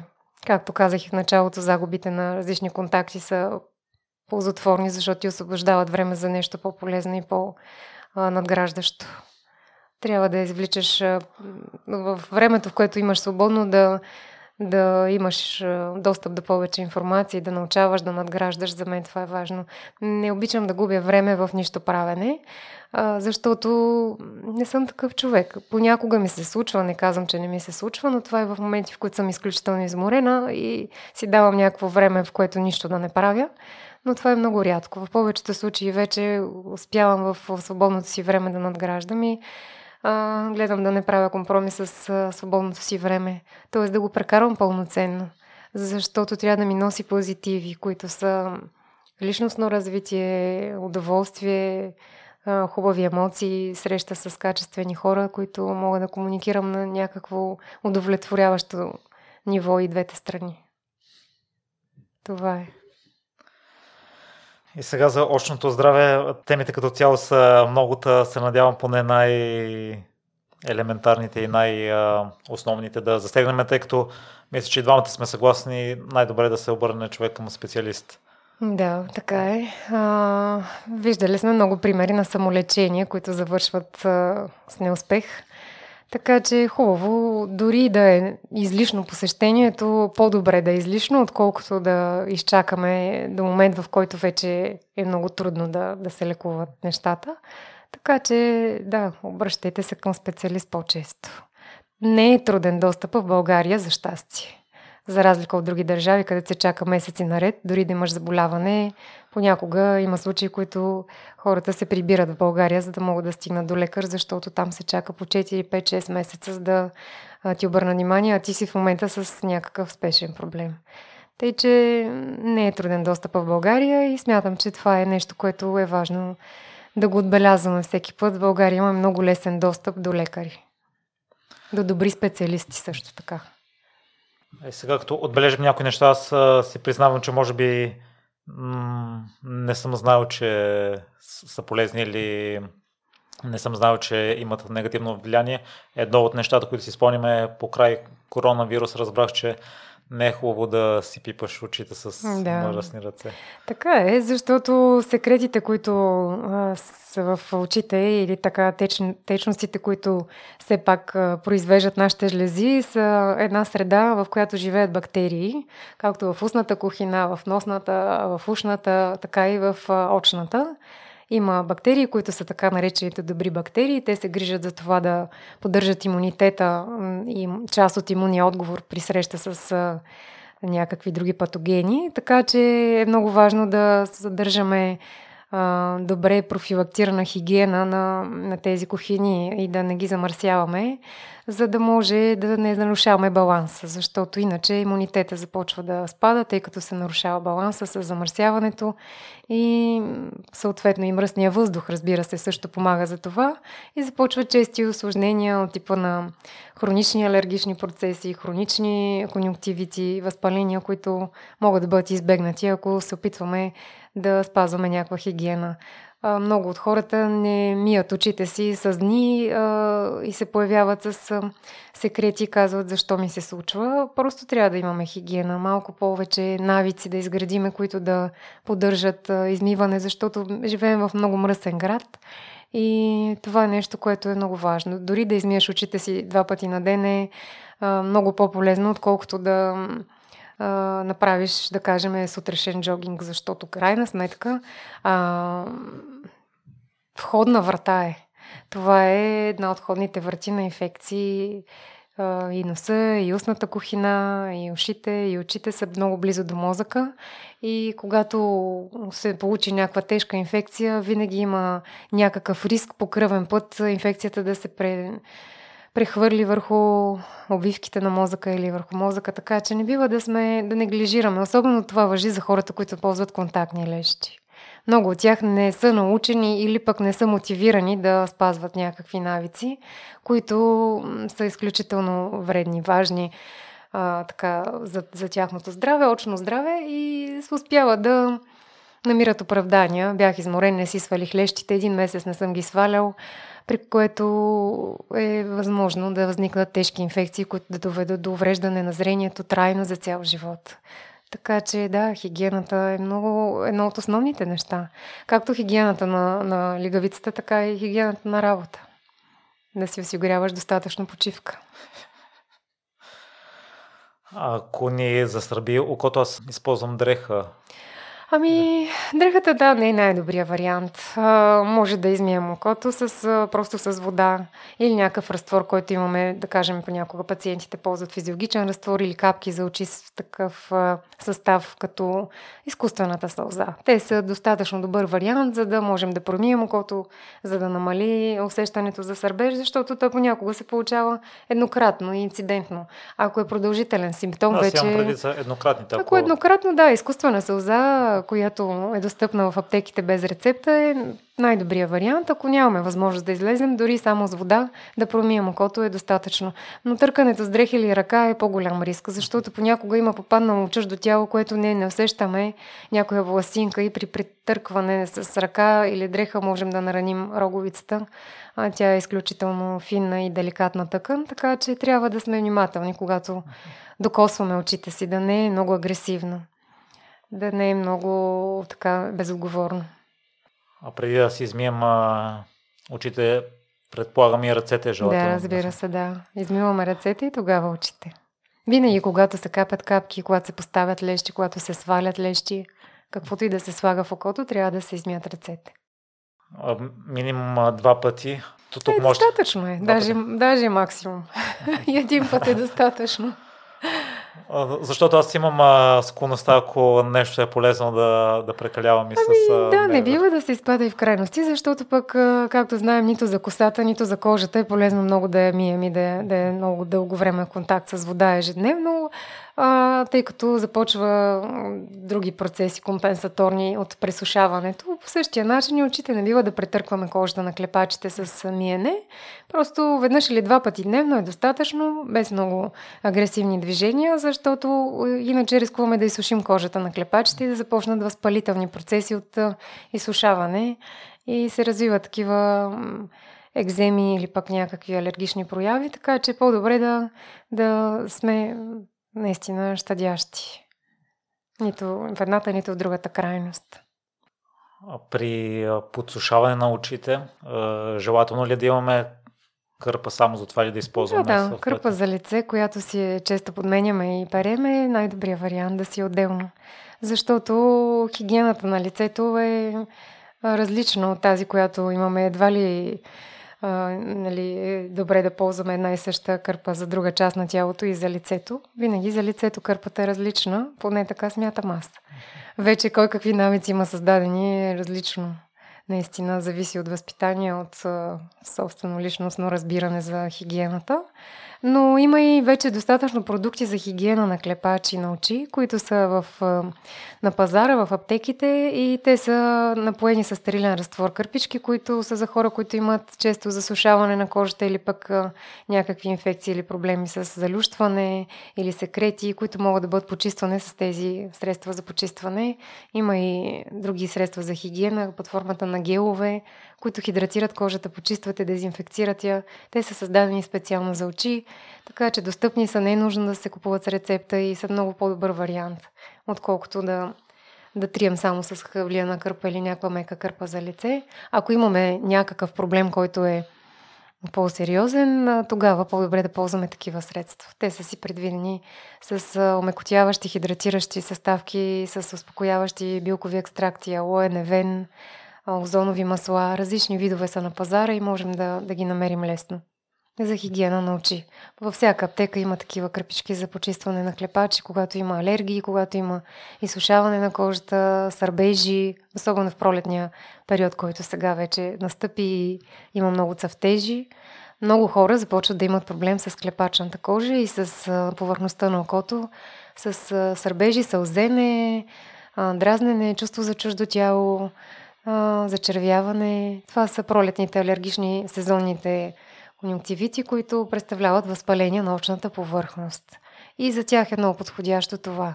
Вместо да е само измиване с вода, хидратация на клепачите и кожата и вътре на очите с подходящите препарати за алергични пациенти. Ако имаме усещането или видим, че миго или някаква прашинка влязла в окото, отново ли с капки? Да, или с много количество капки, или с обилно количество промивка с вода. Просто на чешмата напълваме си ръцете с вода и се опитваме да обливаме максимално много и продължително време. Има и други методи, ако е влязло нещо като чуждо тяло и прашинка, която не може да излезе. Една малка чашка, която е от най-малките за шотовете, примерно, се напълва догоре с вода или пък малка чашка за кафе и просто се приближаваш окото към нея и мигаш вътре в нея, за да промиваш. Има и такъв метод, също помага. Това са някакви такива домашни, съвсем набързо неща, които можеш да направиш. Ако не се получи, тогава трябва да потърсиш специалист. Защото е възможно да е нещо, което е фиксирано и в някаква степен проникнало в тъканите на окото и трябва да бъде вече със сигурност извадено от лекар-специалист.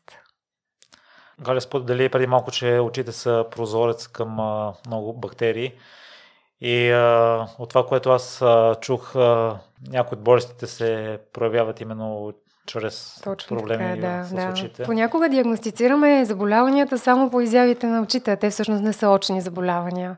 Такива са диабета, който понякога хората диагностицират чак на късен етап, когато се видят промените в очите. При други заболявания неврологични също може да се получи. Такъв пример ще дам с множествената склероза. Тя е дегенеративен процес, невродегенеративен, който в голям процент, 30% от случаите, първата изява е в очите. И се изявява с един неврит, възпаление на зрителния нерв. Човек загубва зрението без да има никаква видима промяна в окото. Той не вижда, но в окото реално няма никаква патология и това си е вече проблем на зрителните пътища, които стигат до мозъка на самия зрителен нерв, така че и на мозъчната кора. Така че първата изява е в очите, да.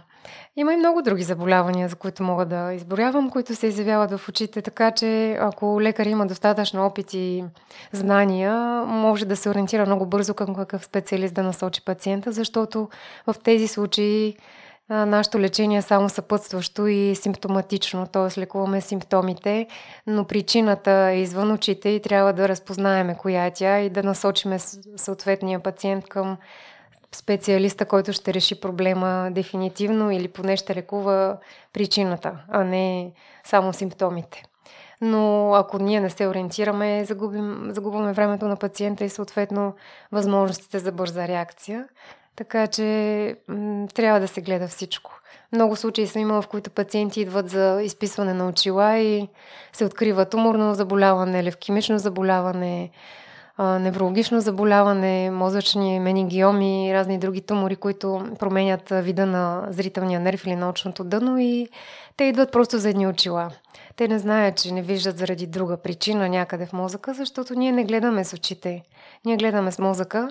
Очите са само тази система, която възприема светлината и цветовете, но анализа на информацията става на по-високо ниво и ако там нещо не е наред, а окото е здраво, ние пак не виждаме.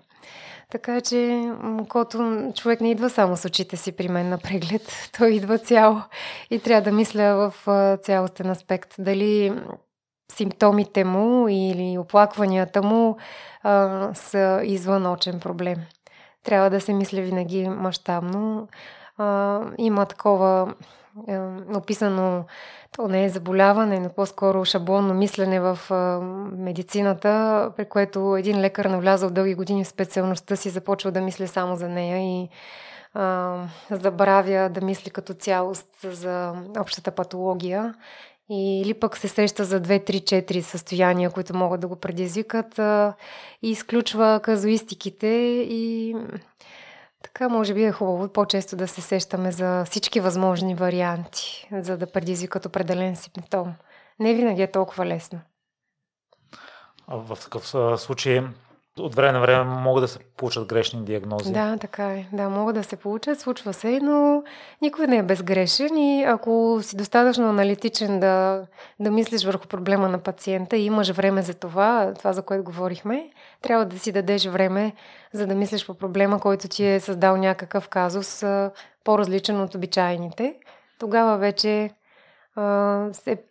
си по-застрахован от грешки. Но ако не си помислил достатъчно, или пък си мислил шаблонно, както реагираш в определен момент обичайно, една повторяемо се получава и спираш да мислиш различно, тогава вече не е доста голям риск да поставиш грешна диагноза, но в общия случай рядко става, но ако стане, поне трябва да се ориентираш бързо, че има някакъв проблем в диагнозата или в лечението, че не си поел по правилния път, че трябва да потърсиш още диагностични методи, още информация, още изследвания и да работиш заедно с пациента и да си честен с него и да кажеш: май не се ориентирах правилно първия път, или може би не е това, което си мислех, може би е нещо различно, трябва да потърсим още информация, още изследвания, така че да си постоянно взискателен към себе си, за да си точен в диагнозата.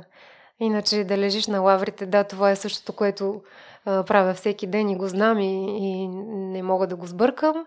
Има и такива случаи, но има и други, в които се оказва, че нещо много прилича и има една мимикрия, понякога припокриват се симптомите и болестите и понякога се заблуждаваме, лягайки на охото, че не е толкова сериозното и решаваме, че е по-лесният вариант за справяне.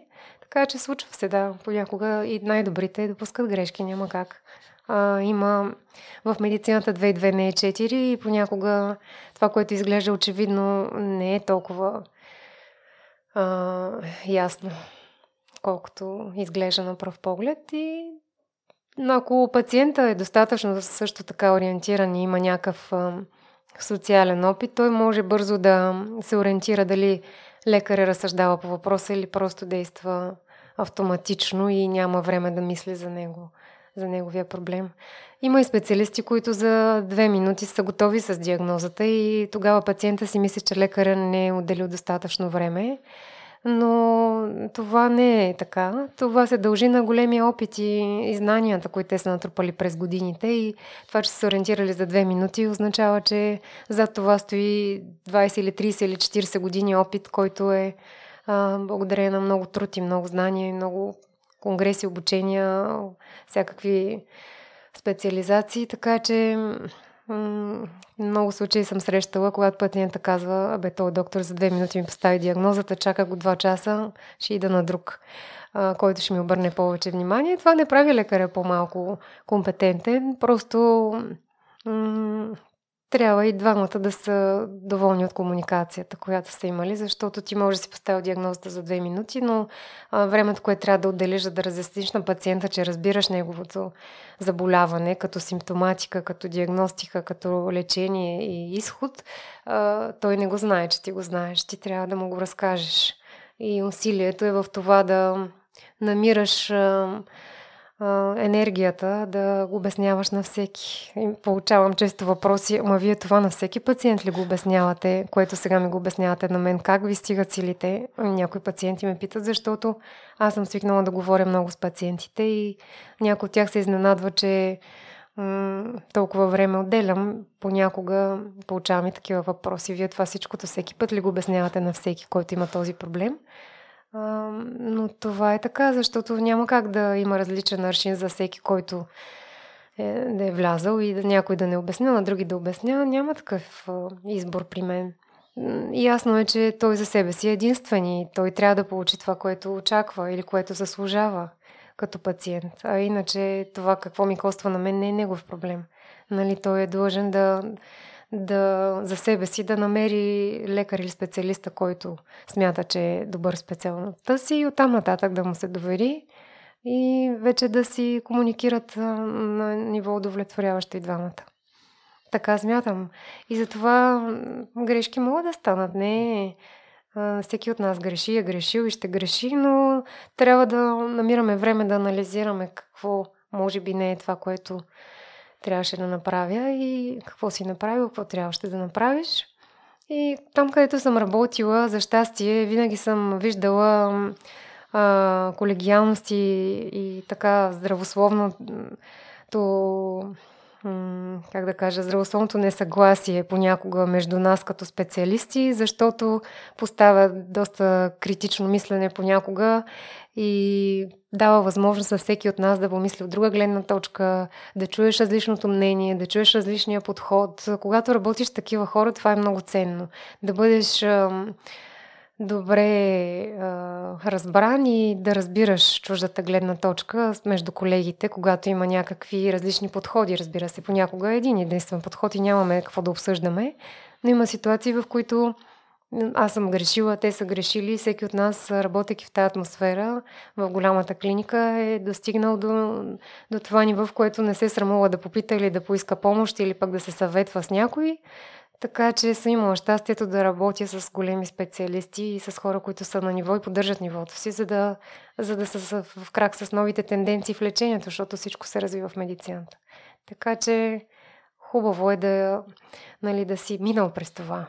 Няма как, завършвайки медицина или взимайки специалност, да си толкова готов да си сам някъде. Поне според мен. Аз лично за себе си не избрах този вариант да си спестя това, защото е важно човек да има достатъчно опит, за да не допуска все по-малко грешки. На въпроса за грешките.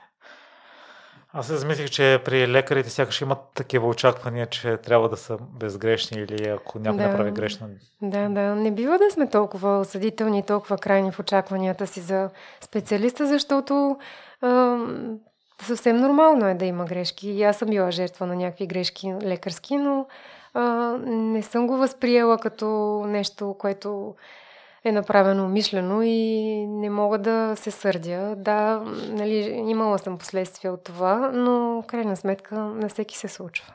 И трябва да подходиш с разбиране, а не с агресия, защото се е случило и при мен неволно някаква грешка и то някаква такава съвсем не засягаща здравето, а по-скоро нещо в организацията. И понякога срещам агресивни реакции от хората, които се вижда, че те не подхождат с разбиране или с уважение и с доверие, а с първосигнално агресират, защото са изначално нещастни и са свикнали да решават проблемите си с агресия. Дали е под формата на висок тон и нападки или пък по друг начин, но смятам, че всеки трябва да подхожда с разбиране към специалиста, на който се е доверил.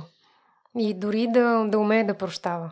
Защото аз също много прощавам на пациентите, когато нещо са изпуснали, забравили, не спазили. решили са да поемат по друг път лечението си и са се върнали отново, то не е грешно, то е някакъв опит да пробват нещо различно и ако то не е дал успех, значи друг е правилният път, който е трябвало да спазят, но трябва да умеем да прощаваме. Сега, разбира се, има и фатални грешки, които не може да човек да прощава, но пази Боже, дано на ни се случват. И ти с твоето поведение и държание, Гали, според мен по никакъв начин не предразполагаш някой да подходи агресивно към теб. Ами, то понякога човека дори не ти е чул гласа, просто влиза и почва да крещи, така че то не зависи дори винаги от мен. Има си такива хора, не можем да ги избегнем, но за щастие все по-рядко и се надявам да не се срещам често с такива, защото такива времена живеем, че има много почва на това хората да се чувстват нещастни и неосъществени и да проявяват егото си по този начин. Ако не си сигурен в някоя диагноза, кое е за предпочитане? Да дадеш някаква и да се тръгне по някакъв път на лечение, дори да е грешни или да изчакаш допълнителни изследвания, за да си на 100% сигурен? Ами, така, обичайно двете ги комбинирам. Ако не съм сигурна, започвам лечението, което със сигурност дори да не помогне, няма да навреди, за да успея да овладея част от симптомите, да кажем болка, сълзене или някакво дразнене от светлина. Опитвам се да взема някакви симптоматични мерки, докато приложа конкретното лечение на причината, докато тя се установи. Така че едновременно с симптоматичното лечение на симптомите назначавам още изследвания, за да потърся причината, защото водещо при мен е винаги да лекуваме причината. Докато не лекуваме причината, пациента трябва да разбере, че когато му изпишеш капки за намаляване на болката, това не е лечение на причината, това е лечение на симптома. Ние трябва да разберем коя е причината и той да знае, че търсим причината. Защото ако той очаква, че аз лекувам причината и му давам едни капки и не получи подобрение от тях или получи временно подобрение и после болката пак се получи, той ще каже, този доктор не ми помогна. Той трябва да е наясно, че ние лекуваме симптома и докато не установим причината, тези симптоми може да се появяват пак. Това е много важно да се знае и да се разяснява на хората, защото когато те получат рецепта, те не знаят каква е твоята цел в повечето случаи. Вземи тия лекарства, пий ги 2 седмици, ела да те видя. Обичайно се чува, но всяко лекарство за какво е, какво цели, каква е целта и какво очаквам и какво подобрение очаквам и дали очаквам да се получат пак тия симптоми или не, това той не го знае и ако пак се получат симптомите, той ще си помисли, че не съм избрала правилното лечение. А реално то е временно, докато достигнем до диагнозата, до точната причина и аз си давам това време, за да може да успокоя неговото оплакване, да мога да му подобря качеството на живот, докато постигнем диагнозата, но го информирам, че е възможно пак да има тия симптоми, защото все още не сме установили точната причина. И докато я намерим, ще ги намалим, но може да се получават пак. Тъй, че ако не го обясниш това нещо и не си дадеш време, в повечето случаи няма време за това, в големите натоварени болници е трудно да успяваш на всеки да го коментираш и да обясняваш лечението и какво съдържат лекарствата и какви странични ефекти могат да имат върху неговото общо състояние, защото част от пациентите са възрастни, те пият други лекарства. Трябва да съобразиш всичко това, защото той си е, както казах преди малко, един цял организъм. Това не са само очи и всяко лекарство както помага, така и вреди и трябва да знаем какво, дали си струва. Това е важно за мен, да съм обяснила и да съм наясно какво целя и той да знае какво целим. Така че така подхождам обичайно. Обяснявам защо изчаквам, какво изчаквам, дали съм се насочила, кои може да са причините, обяснявам и какви са моите варианти за причинител на това състояние и търся съответно, доказвам един от тях, така смятам, че е най-правилно. И го правиме заедно, убедено, че вървим по някакъв път, а не просто вземи тия капки да пробваме. Тогава със сигурност ще го загубя. И няма да продължим заедно. А моята цел е да има открит диалог и да знаем какво правим. Да сме наясно и двамата. Дали той смята, че това е правилният подход, също очаквам от пациентите да споделят какво мислят за терапията, защото някои от тях казват, аз не искам да слагам капки. Не искам да слагам гел. Ако те не ми го споделят това нещо и аз живея с заблудата, че те ще го спазват, а те не са го спазвали, след като дойда следващия път, те няма да са го слагали и ще кажат, това лекарство не ми помогна, защото няма да посмеят да ми кажат, че не искат да го слагат. Има хора, които не могат да слагат капки, защото има тремор на ръцете, инвалиди и така нататък. Няма как да ги накарам да слагат тези капки. И търся други варианти, затова обсъждаме какво предпочитате на капки, на гел, колко кратно поставяне в деня би ви било удобно, за да мога да преценя кой медикамент би бил по-удобен. Има неща, които трябва да се образят с ежедневието на пациента, а не само защото аз харесвам само този медикамент. Може да има медикамент, с който работя по-рядко, но ако за пациента той е по-удобен, избирам го него, защото знам, че той най-много ще се придържа към този режим на слагане. Един път на ден, примерно. Защото през целия ден не може да си позволи да си отдели време за това. И ако искам да постигна ефект, вместо да изпиша 4 пъти на ден, предпочитам да изпиша 2 пъти на ден. По-добре да слага нещо, отколкото да не слага нищо. И затова ги обсъждаме и тези неща. Как би било удобно да слагате капки, гел, колко пъти на ден, каква е минималната допустима доза, която аз трябва да назнача и дали той ще се умее да я спазва. И тогава те са честни и казват, доктори, няма да успея, ще слагам 2 пъти или 1 път. Изберете нещо, което може да си го слагам толкова малко пъти, защото няма да успея, честно ви го казвам. Тогава е най-добрият диалог и най-добрият резултат, съответно. Докато се готвеха, най-много ме очуди важността на слънчевите очила и че светлината също играе основно значение за здравето ни на очите и че слънчеви очила е желателно дори при облачно време. Да. Слънчевите очила са целогодишна грижа за очите. Те не са сезонни и не са само аксесоар. За щастие са аксесоар, но за... Така, може би, като задължение се приемат за някои пациенти, за тях са много трудни да свикнат с тях и да ги ползват, защото са нещо, което им пречи пред погледа. Това най-често се случва, защото не са намерили подходящите очила или защото имат някакъв диоптер, който допълнително се усложнява от определена форма на тези очила или извивка, така че би трябвало всеки да направи опит да намери подходящите или да се консултира с специалистите в оптическите магазини или с лекар, който е наясно, за да може да избере най-подходящите за себе си. Но отговор аз не нося слънчеви очила, защото не ги понасям. Е по-скоро каприз, отколкото не знам, нали, приоритетите трябва да се определят. Аз винаги питам, кое ви е приоритета? Това да запазите очите си здрави, това да не се получи така, че ултравиолетовата светлина да отключи някакви генетични предразположености, да развиете заболяване, или на другата част на везната слагаме каприза, не ми е удобно да нося слънчеви очила. Не може да сте изпробвали всички видове слънчеви очила и всички видове рамки и всички видове конструкции на рамките и стъклата, така че просто не сте намерили вашия. Това е като живота.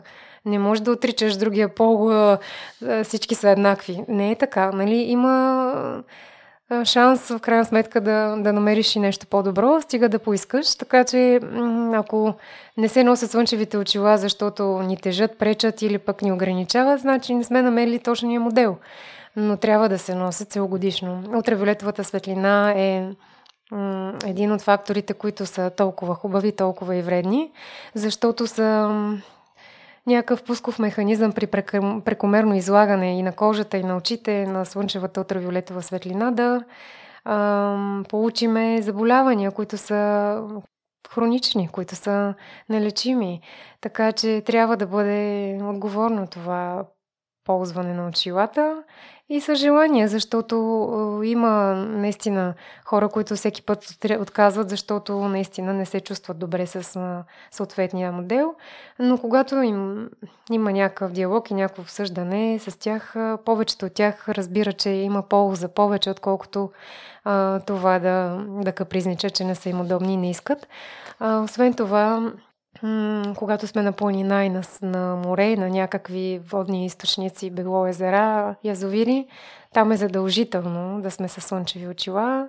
Ултравиолетовата светлина е много повече, особено зимата, и тя се отразява от снега и може да доведе както до краткотрайни, така и до трайни промени в очите ни. много хора, които работят навън, по някаква причина страдат от такива хронични заболявания на очите, които са провокирани от прекомерното излагане на ултравиолетова светлина без слънчеви очила. И всъщност ириса са нашите естествени слънчеви очила и зеницата, защото те са създадени не само за красота, а да предпазват ретината, нервната тъкан на окото от ултравиолетовата светлина. По задната част на ириса има много плътен пигментен слой, при някой по-плътен, при други не толкова. И това определя цвета на очите, но този пигмент е естествена бариера за ултравиолетовата светлина, т.е. той предпазва ретината, фоточувствителните клетки на нервната тъкан на окото, които са подложени на този постоянен оксидативен стрес, т.е. един такъв биохимичен процес настъпва, който води до увреждащи процеси, настъпващи в нашите клетки и оттам до трайна увреда, загуба на функция. Затова е важно да се ползват очилата, затова е важно да се пазим. Иначе ултравиолетовата светлина и слънцето са изключително позитивен фактор и в нашето настроение, и в нашия циркаден ритъм, и в нашата активност на живот и много полезен, но просто трябва да ползваме слънчеви очила в моментите, в които прекарваме повече време на открито. Независимо от това дали има слънце или... Да, независимо, защото ултравиолетовата светлина не е само когато грее слънце. Тя е в светлата част на деня постоянно. И понеже има доста вече наблюдения, че си има разкъсване на озоновия слой, който предпазва Земята от силните вредни ултравиолетови светлини, трябва да се пазим все повече и повече. Особено в местата, където има силно излъчване. Така че има съответно и категории на затъмненост на слънчевите очила, подходящи за такива места. И с това може да се запознае всеки, като отиде в един оптически магазин и си избира очила. Нали, не от някоя сергия. Въпросът е да влезеш в магазин, където има сертификати за защитата, за категорията на затъмненост на стъклото, тъй като и това е много важно. Да, разбирам, през цялата година Да, през цялата година, като може да бъдат избрани по-светло затъмнени, т.е. не толкова затъмнени стъкла за облачното време и по-тъмно отцветени стъкла, когато е много ярка светлината или сме на планина с тия огледални покрития, които също са много полезни в такива моменти. Така че има различни видове и според мен едни слънчеви очила пак е добре, но по-добре да имаме няколко варианта, за да може за различните сезони, за различното време, за различните ситуации да имаме различни очила. Някои спортуват със слънчеви очила, други карат колело, други катерят планини, други плуват. Така че когато си във водата и излезеш на повърхността, слънчевата и изобщо ултравиолетовата светлина е много, много по-силна, отколкото ако си на сушата, така че също е много важно да се предпазваме. Наистина целогодишно. Шапката заместител ли е? Не съвсем, но все пак е някакъв вид защита, защото козирката, когато е по-голяма, тя също спира ярката светлина, но ултравиолетовата не. Само ярката светлина. Тоест за светлочувствителни хора, които имат чувствителност към светлина, се препоръчва и очила, и шапка с козирка, защото отгоре и отстрани понякога също прониква светлина над слънчевите очила. И затова те комбинират двете неща, но не може само да разчитаме на това. Тя спира осветеността, но не спира ултравиолетовата светлина. Няма филтър за ултравиолетова. По-скоро трябва да се предпазваме максимално, ако имаме светлочувствителни очи. Особено по-светлите очи са по-чувствителни на светлина, по-реактивни на вятър, на слънце, на замърсен въздух. Така че слънчевите очила предпазват и от това. От вятъра, от праховите частици, които хвърчат във въздуха.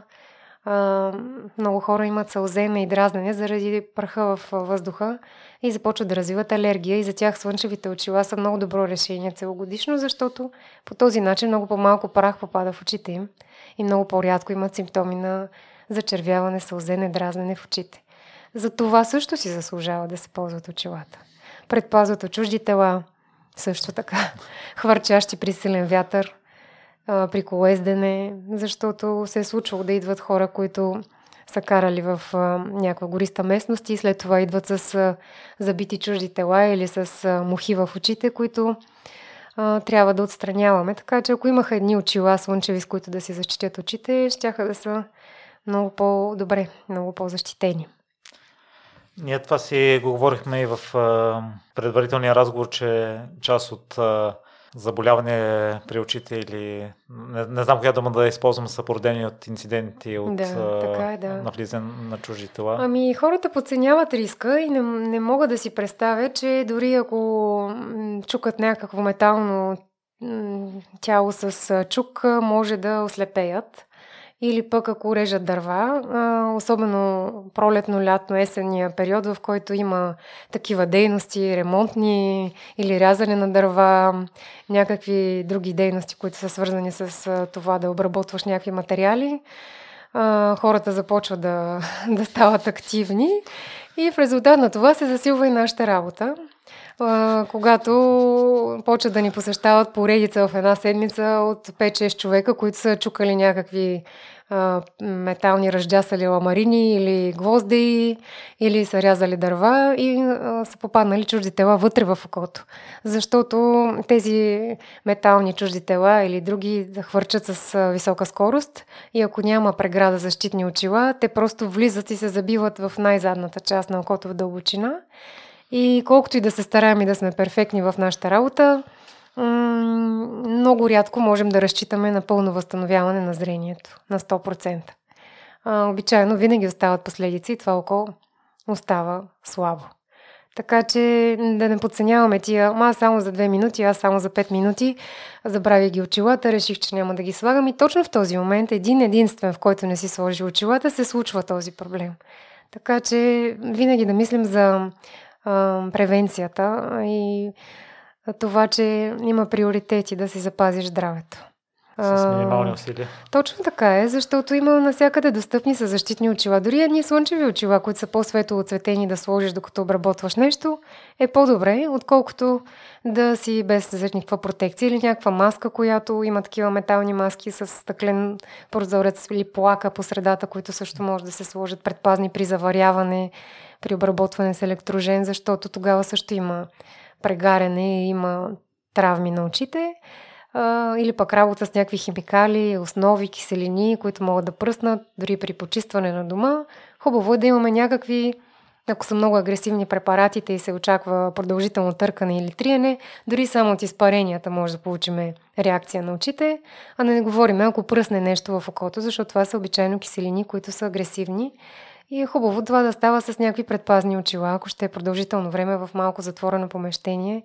Понякога се получават, разбира се, и дразнене на дихателната система, на горните дихателни пътища, кашлица, дразнене на лигавицата на носа и на очите. Колкото можем да се предпазваме. Хубаво е с предпазна маска, така популярните вече маски, особено тия медицинските маски, и с предпазни пластмасови очила, които може да купим от магазин за работно облекло и предпазни средства. Там има много такива достъпни прозрачни пластмасови очила, които са предпазни и са достатъчен евтин вариант да си пазим очите.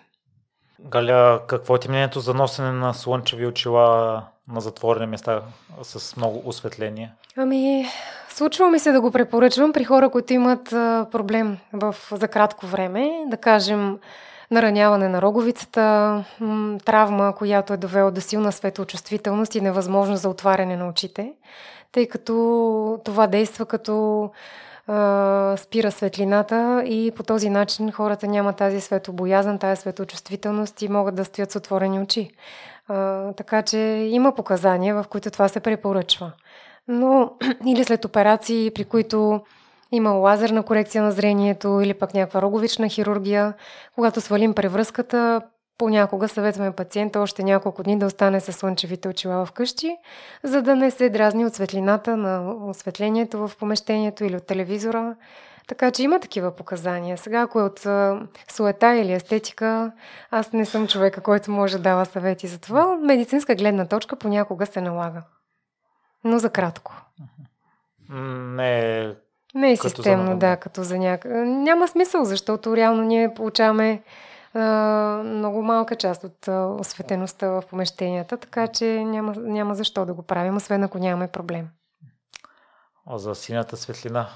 Да, за синята светлина е хубаво да говорим, защото много хора казват, че синята светлина е вредна. А това е светлината от екраните? Да, светлината. Синята светлина е част от видимия спектър, т.е. тя е част от слънчевата светлина, която излъчва слънцето, и най-големият източник на синя светлина е слънцето. След това на второ място са източници на изкуствено осветление, лампи, осветление в помещението, и след това са електронните устройства. Така че синята светлина не е само за да се защитаваме от монитора или от телефона. Защитата за синя светлина е заради това, че тя е светлината, която държи нашия мозък активен и буден. Тоест тя има огромно значение за това ние да сме активни, да сме работоспособни и да сме в кондиция да извършваме ежедневните си дейности. Тоест тя влияе върху циркадния ритъм. Тя активира хормоните, които ни поддържат в активно състояние, и съответно забавя отделянето на хормоните, които трябва да доведат до заспиване. Т.е. потиска отделянето на хормона на съня или мелатонина, и ако прекаляваме с нея и сме изложени прекалено дълго във време на сина светлина, всъщност ние заспиваме по-трудно, по-късно, и съня ни е по-повърхностен, не толкова пълноценен, и не успяваме да си починем. Това е основната причина, поради която се наложи да се ограничава част от синята светлина. Никога не са се произвеждали стъкла, които да се изписват на пациенти, за да ограничат 100% от синята светлина, защото тогава ние няма да възприемаме цветовете правилно, тъй като тя е част от цветовете и няма как, тя е основен цвят. И затова ние работиме с такова, които редуцират част от синята светлина, за да намалят нейния интензитет. Но не можем да я редуцираме изцяло и не бива, тъй като това ще доведе до трайни последствия и във възприемането на цветовете, и върху нашата активност. Тя е много полезна светлина, просто в големи количества, както сега сме изложени на изкуствено осветление по цял ден и на екрани, които излъчват такава светлина, е хубаво да ограничаваме част от нея, за да може да не е толкова активиран цялото денонощие нашия мозък, да успява да спазва циркадните си ритми и 2 часа преди заспиване да почне бавно-бавно отделяне на хормона на съня, който се наслагва и човек получава тази сънливост в някакъв момент преди заспиване. Тоест това трябва да се настъпи в определено време и всеки ден е добре да става по едно и също време. Така че ако много прекомерно прекаляваме с тази синя светлина, изследванията показват, че хората са по-уморени, по-трудно си почиват, стават по-трудно концентрирани, по-лениви, защото не си осигурява достатъчно почивка. Това е всъщност смисъла на ограничаване на част от синята светлина, и най-добрият вариант е да прекарваме повече време извън устройствата и навън със слънчеви очила. Аз виждам, че има такива очила, поне в щатите тук. Да, има такива очила, и те се продават във всяка оптика. Очила за защита от синя светлина, или по-скоро за ограничаване на светлината, на синята светлина. Има и филтри на екраните, на мониторите, на компютъра, на телефона. Използват се много такива филтри, но просто, пак казвам, в помещението няма как да го ограничим, освен с такъв тип покритие вътре в другите, добавено към другите покрития на стъклата. Препоръчваш използването на програми, ограничаващи синята светлина? Ами да, стига да не се касае за човек, който работи с цветове, защото тогава вече това е невъзможно. Дизайнери, хора, които са художници, няма как да програмират и да правят анимации без да имат достъп до правилните цветове. За това и тогава вече не може да се слага такъв филтър, не бива. Те го знаят от собствен опит. Но го обсъждам с някои хора, които не са наясно, че добавянето на тази жълтеникава филтрираща повърхност на стъклата или вградена вътре в самия материал на стъклото променя синия цвят. Галя, в разговора по телефона си говорихме, че се задава нова пандемия с миопията. Така е. Много хора не знаят и не отдават такова голямо внимание, защото никога не са имали проблем. Но когато се срещна с този проблем, се притесняват и започват да търсят начини да ограничат развитието. Какво представлява миопията? Това е късогледство, казано на разбираем език, или състояние, при което човек не може да вижда достатъчно добре на далечни дистанции. Тоест става ограничен в процента на зрение за далечна дистанция. И много хора имат наследственост за обремененост за такова състояние и те си го знаят и си го познават и го очакват в някакъв момент от живота да им се случи и са подготвени, опитват да направят нещо, за да го предотвратят, забавят или дори когато се появи да го ограничат.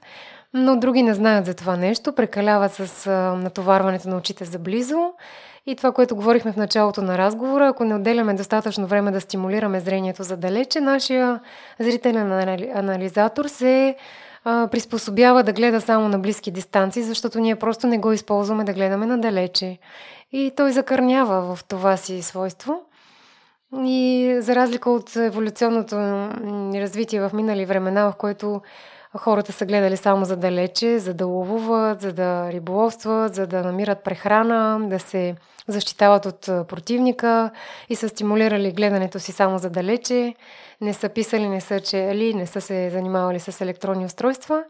А сега обратното, ние не ползваме зрението си задалече толкова много и се ограничаваме до някакво пространство на 2-3 метра, в което прекарваме целия си ден или максимум 5 и оттам нататък много рядко използваме зрението задалече. Когато 80% от времето си гледаш заблизо, е голяма вероятността да започне то да отслабва задалече. И сега какво показват съвременните проучвания? В 2050 година се очаква 50% от световното население на Земята да бъде с късогледство. Т.е. всеки втори да има очила за късогледство.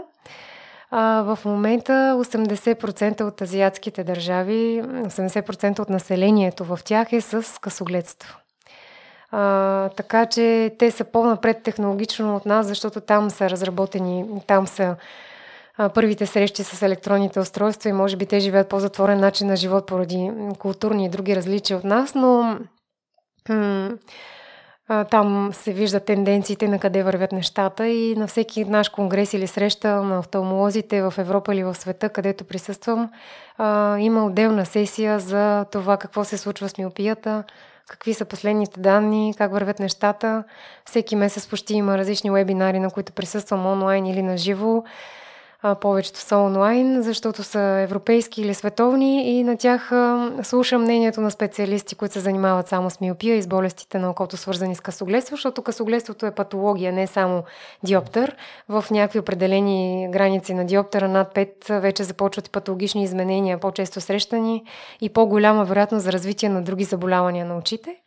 И затова то се асоциира и с други болести и трябва да наблюдаваме много сериозно тая тенденция и да стимулираме младите хора и децата да прекарват повече време навън. Защото трябва предварително да правиме някакви усилия да провеждаме, а не след като е настъпило. След като е настъпило също имаме някакви възможности, но те са по-ограничени. По-скоро трябва да се опитваме да се предпазим. А предпазването е това, което казах. По-малко време на гледане наблизо, ограничаване. То не може да се намали, защото всеки работи на компютър, повечето хора работят на компютър, или четат, или рисуват, или гледат наблизо. И колкото може в свободното си време да се стимулира гледането надалече. И другото е, разбира се, да правят почивки в моментите, в които са работещи наблизо. Да става, да се разхождат, да гледат през прозореца, през терасата, да се опитват да фиксират далечни предмети и обекти. И има едно правило, което е популярно 20-20-20. На всеки 20 минути да се отделят поне 20 секунди, в които да гледаме на 20 фута разстояние. То реално погледнато, като го сметнеш за един час, то се получава пак около една минутка, в която една-две минутки, в които да гледаш някъде на разстояние поне 6-7 метра и повече в далечината, за да почиват мускулите и за да не свиква окото да гледа само наблизо. Това е нещо, което е важно, защото късогледството наистина е пандемия вече и след COVID стана още по-зле. COVID беше момента, в който всички се затвориха в къщи и започнаха да комуникират с външния свят само през телефоните и компютрите, в резултат на което се увеличи процента на децата и младежите, които дойдоха с развито късогледство или пък увеличени с 1 или 2 диоптера нагоре за 1.5-2 години, заради това, че не са имали възможност да излизат или да стимулират зрението задалече.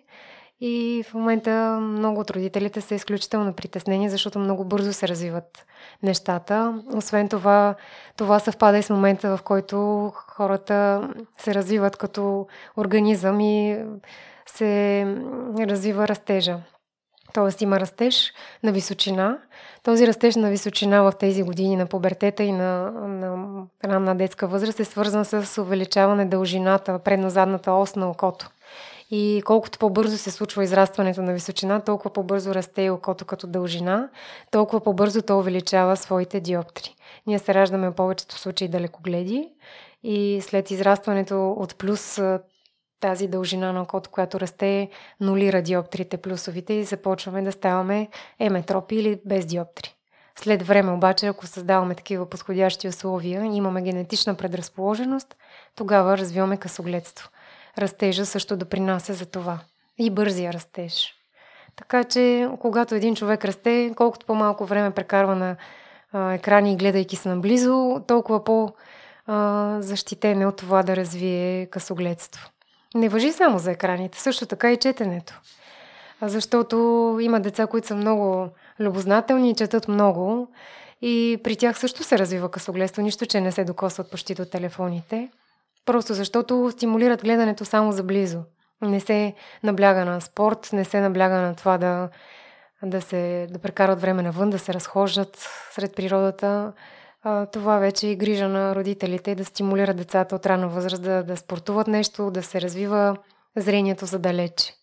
Каквото и да е по-добре, отколкото да са 12 часа на екран някакъв. Споделят го постоянно родителите. 10-12 часа е на някакво устройство. Дали ще е телефон, дали ще е компютър. Така че ясно е, че те това така живеят в момента, свързани с електронните мрежи, но на устройства, но все пак трябва и някакъв личен пример и възпитание в тази посока. Друг съвет за родителите има ли, който се различава от препоръките за възрастни? Да наблюдават какви са навиците, защото много често, но често ми се случва да виждам родители, които съжалява, че не са били достатъчно наблюдателни и заети в ангажиментите си. Но, примерно, се появяват деца с вече 4 диоптера или 3 диоптера, които най-вероятно от поне 2 години са така, но родителя не е забелязал, че той се приближава с столче или с табуретка пред телевизора или пък, че чете твърде отблизо и смята, че това е вид навик. И не се замисля, че това всъщност може да е признак на някакво заболяване или че почват да мигат често или че почват да си търкат очите. Те смятат, че това може би е някакъв тик или някакво нервно състояние, процес на израстването и не му обръща такова внимание и смятат, че сигурно е вид проява на повишена нервност, активност, честото мигане. Хубаво е в такива моменти да се направи един преглед, да се види дали пък може да се дължи на някакъв диоптер, защото много често честото мигане при децата се дължи на някакъв вид некоригиран диоптер или чувствителност към светлината, които могат да бъдат решени на време. Или пък доближаването до екрана, до книгата, до учебниците или до телевизора са симптоми на някакъв вид диоптер. Много родители са търсещи в тази посока, защото са имали такъв проблем, но други, които никога не са го имали, не подозират и не са запознати с симптомите и понякога не, че ги неглижират, просто не им отдават такова значение и смятат, че са признак на нещо друго, не искат да повярват или да си помислят, че е проблем с очите и идват твърде късно. Наскоро ми се случи едно момче с минус 4 диоптера късогледство, което родителите за първи път разбраха, че той има проблем с очите. Дори само да ги попитат, виждаш ли този номер на автомобил, който е далече, или виждаш ли този надпис, можеш ли да го прочетеш.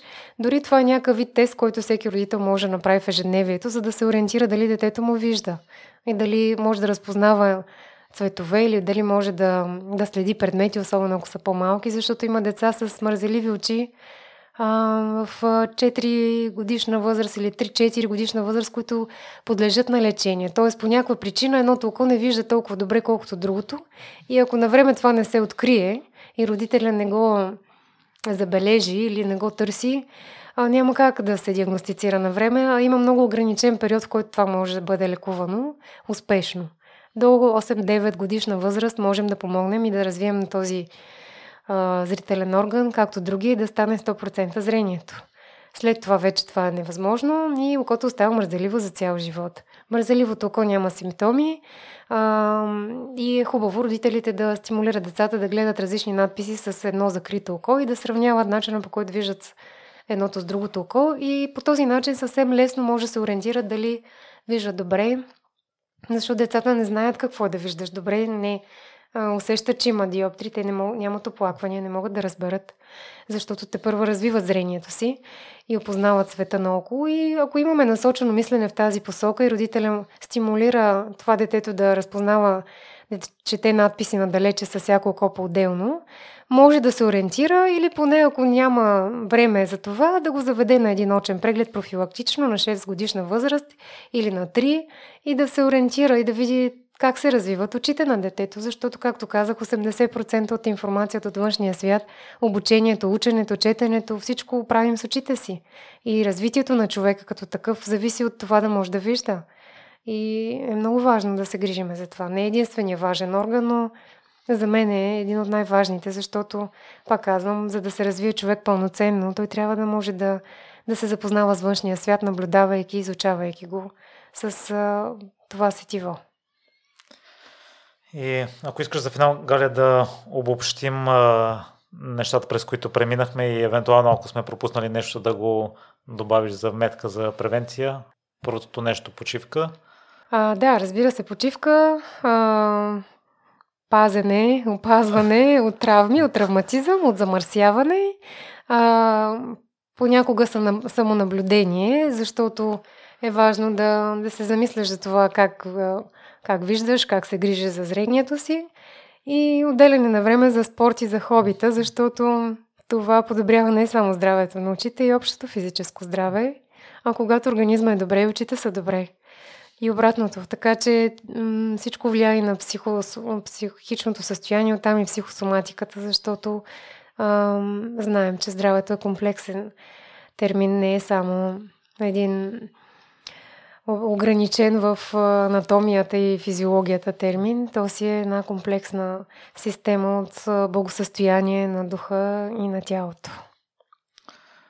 Слънчеви очила също целогодишно да това също трябва да добавим. Да, специализиран магазин. А също въжи за очила с диоптри, да не също си купуваме от улицата. Да. Често се случва. Взех едни очила още така за кратко от магазина за четене и с тях изкарах 2 години.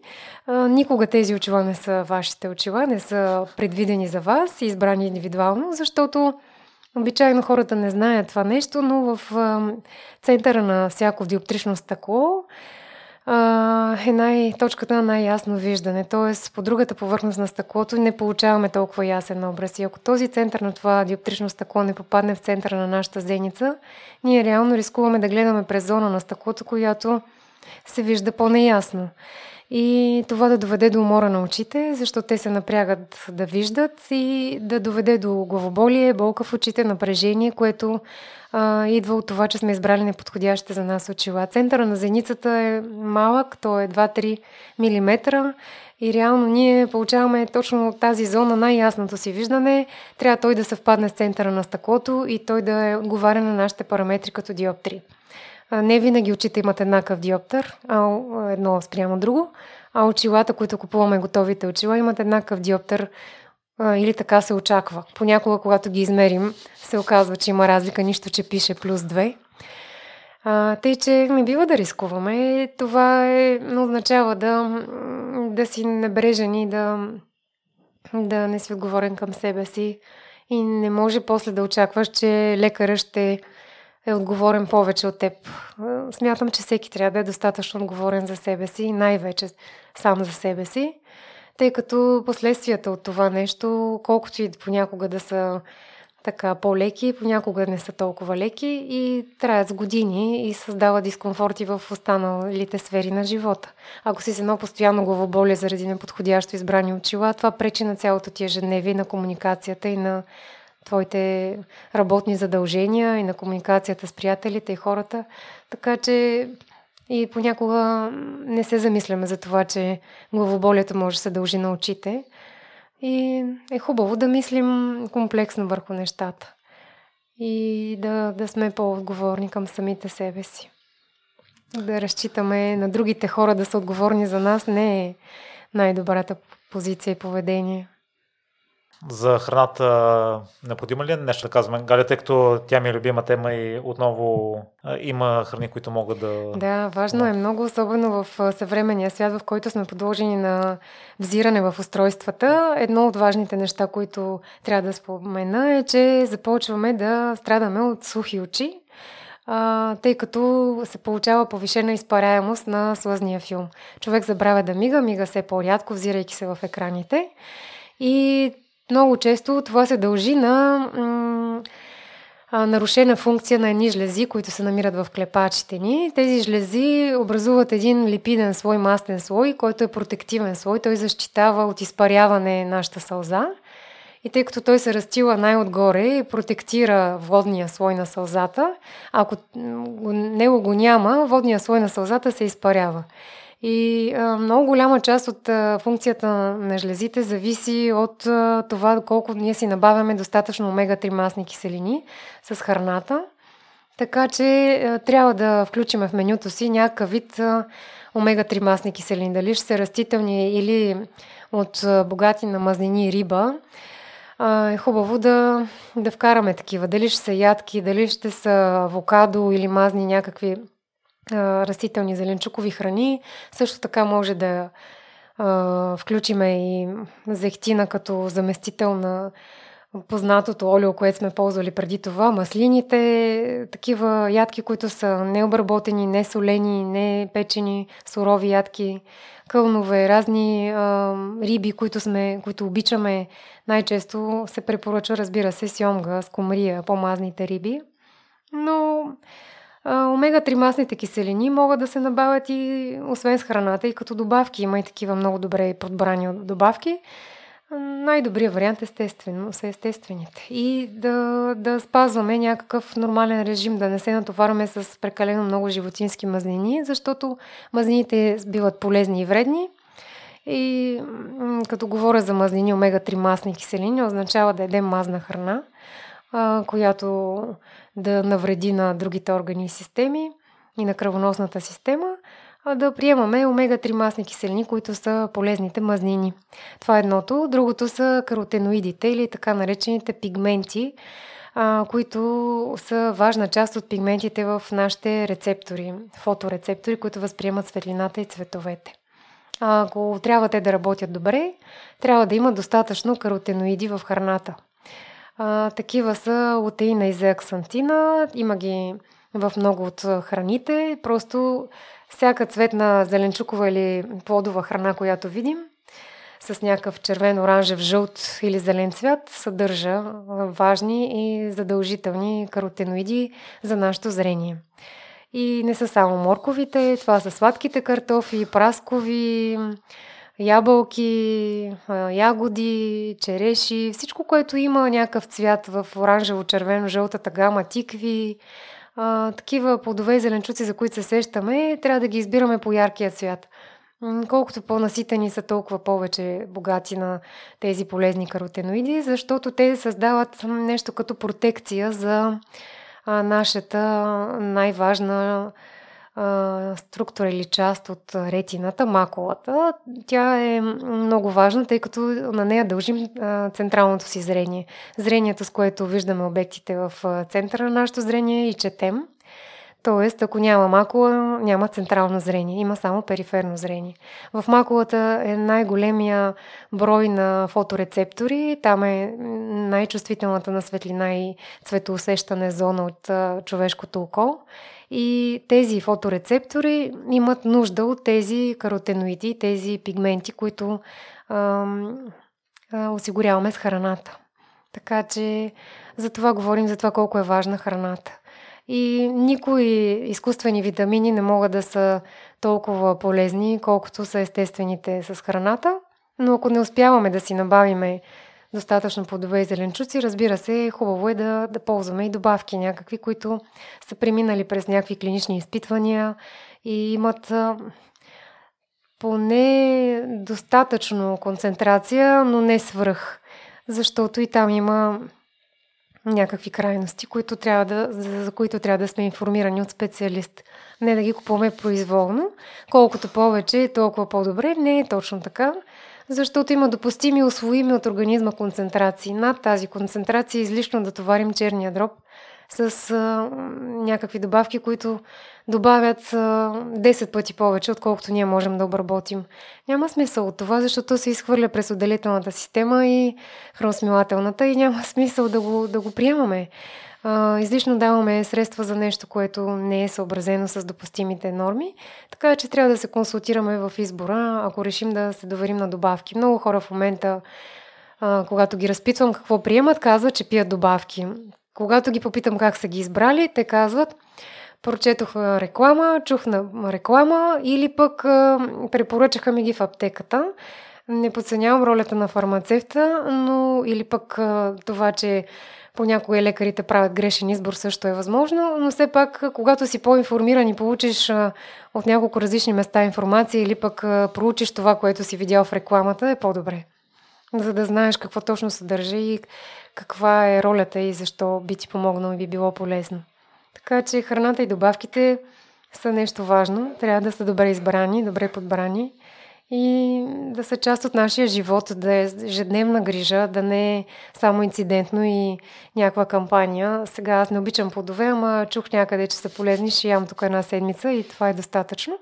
Трябва да е начин на живот да избираш тези храни, както рибата. Също да се включва в менюто поне 2 пъти. Не е полезно само за очите, 2 пъти на седмица да се яде риба. Полезно е изобщо за цялата кръвоносна система, за всички органи и системи да се набавят важните омега-3 масни киселини. Има много антиоксиданти, които съдържат рибите и трябва да получаваме тия вещества, за да се предпазваме от вредните фактори на средата. Така че за храната мисля, че доста неща поговорихме. Всеки, който иска в тая посока да прочете, има достатъчно много информация, но основните неща мисля, че ги казах. И едно послание към слушателите, които не обръщат внимание на здравето си в момента, на превенцията, защото имат други неща за правене в тяхната представа и... Моето послание винаги е било човек да правилно да определи приоритетите си и ако здравето е някакъв приоритет в тяхната ценностна система, да се грижат за него. Ако не е приоритет, тогава ние ще имаме повече работа, но не е добре да стигаме до крайностите и да намираме пациента в един стадий, в който вече трудно можем да помогнем. Така че дори да са допуснали да се разболеят дали от очите или от някоя друга система, на време е да го поставят като приоритет, за да можем ние да им помогнем и да не се стига до хронифициране или загуба на функция. Да можем да помогнем на време и да възвърнем на 100% функцията на съответния орган. Така че нека то да бъде приоритет в тяхното ежедневие. Не казвам, че трябва да се минава в крайности, да не съм привърженик на крайно здравословния начин на живот, защото за мен всяка крайност носи своите негативи и никога не съм съветвала пациентите да се лишават от някои удоволствия, но съм ги съветвала да ги намалят на минимум, така че да не им причиняват щетите, за които никой не може да им помогне. Но вече това е само препорък. Какъв ще е избора, зависи от ценностната система и приоритетите на човека. Така че се надявам все повече от хората да намират приоритет здраве. Да го поставят като приоритет и да се грижат за себе си, защото, както казах вече, здравето не е само здраво тяло. От здраво тяло зависи здравия дух и обратно. От здравия дух зависи здравето на тялото. И двете са взаимно свързани и трябва да ни е приоритет ежедневно да се грижим за духа си и за тялото. Да спортуваме и да се храним балансирано. И ако някой има интерес, EYE Q е клиниката. Да, очен център EYE Q. Намираме се в Младост 4 и сме достъпни както за записване на час онлайн, така и по телефона или на място. Мисля, че достатъчно добре сме се поставили в социалните мрежи и като сайт, така че всеки, който се интересува, иска да прочете повече за нас, за техниката, с която разполагаме, за нашите цели, за нашата философия, за качествена медицинска грижа, може да се запознае, защото за мен това е философия, то не е само професия. Трябва да намираш начин да работиш с удоволствие и хармония и да е философията на твоя живот. Да е с интелигентна грижа, качествена грижа, с висок професионализъм, с изграждане на доверие и с високо ниво, с възможно най-модерните технологии, на които аз залагам в момента, защото се стремя, както сме отворили от 2 години, да подменям техниката почти ежегодно, защото в момента, в който излезе нова технология, аз трябва да съм в крак с нея, за да повишавам диагностичните си и лечебни възможности и съответно да осигурявам това качество, което смятам, че всеки заслужава. Това, което аз бих искала да получа, да може да го получи всеки. Високо качество и добро отношение. Изключителни благодарности. Не мога да опиша честа, която оказа на мен и на слушателите за отделеното време и за споделените лични истории, споделените професионални знания, Галя. Надявам се да сме били полезни да достигне епизода до точните слушатели, които имат нужда в момента. Надявам се. Тези, които са стигнали до края, със сигурност са така приоритизиращи здравето си, така че дори тези, които не са достигнали до края, със сигурност са получили поне едно изречение, което да им е полезно в ежедневието. Това пак е успех и се радвам и благодаря за възможността.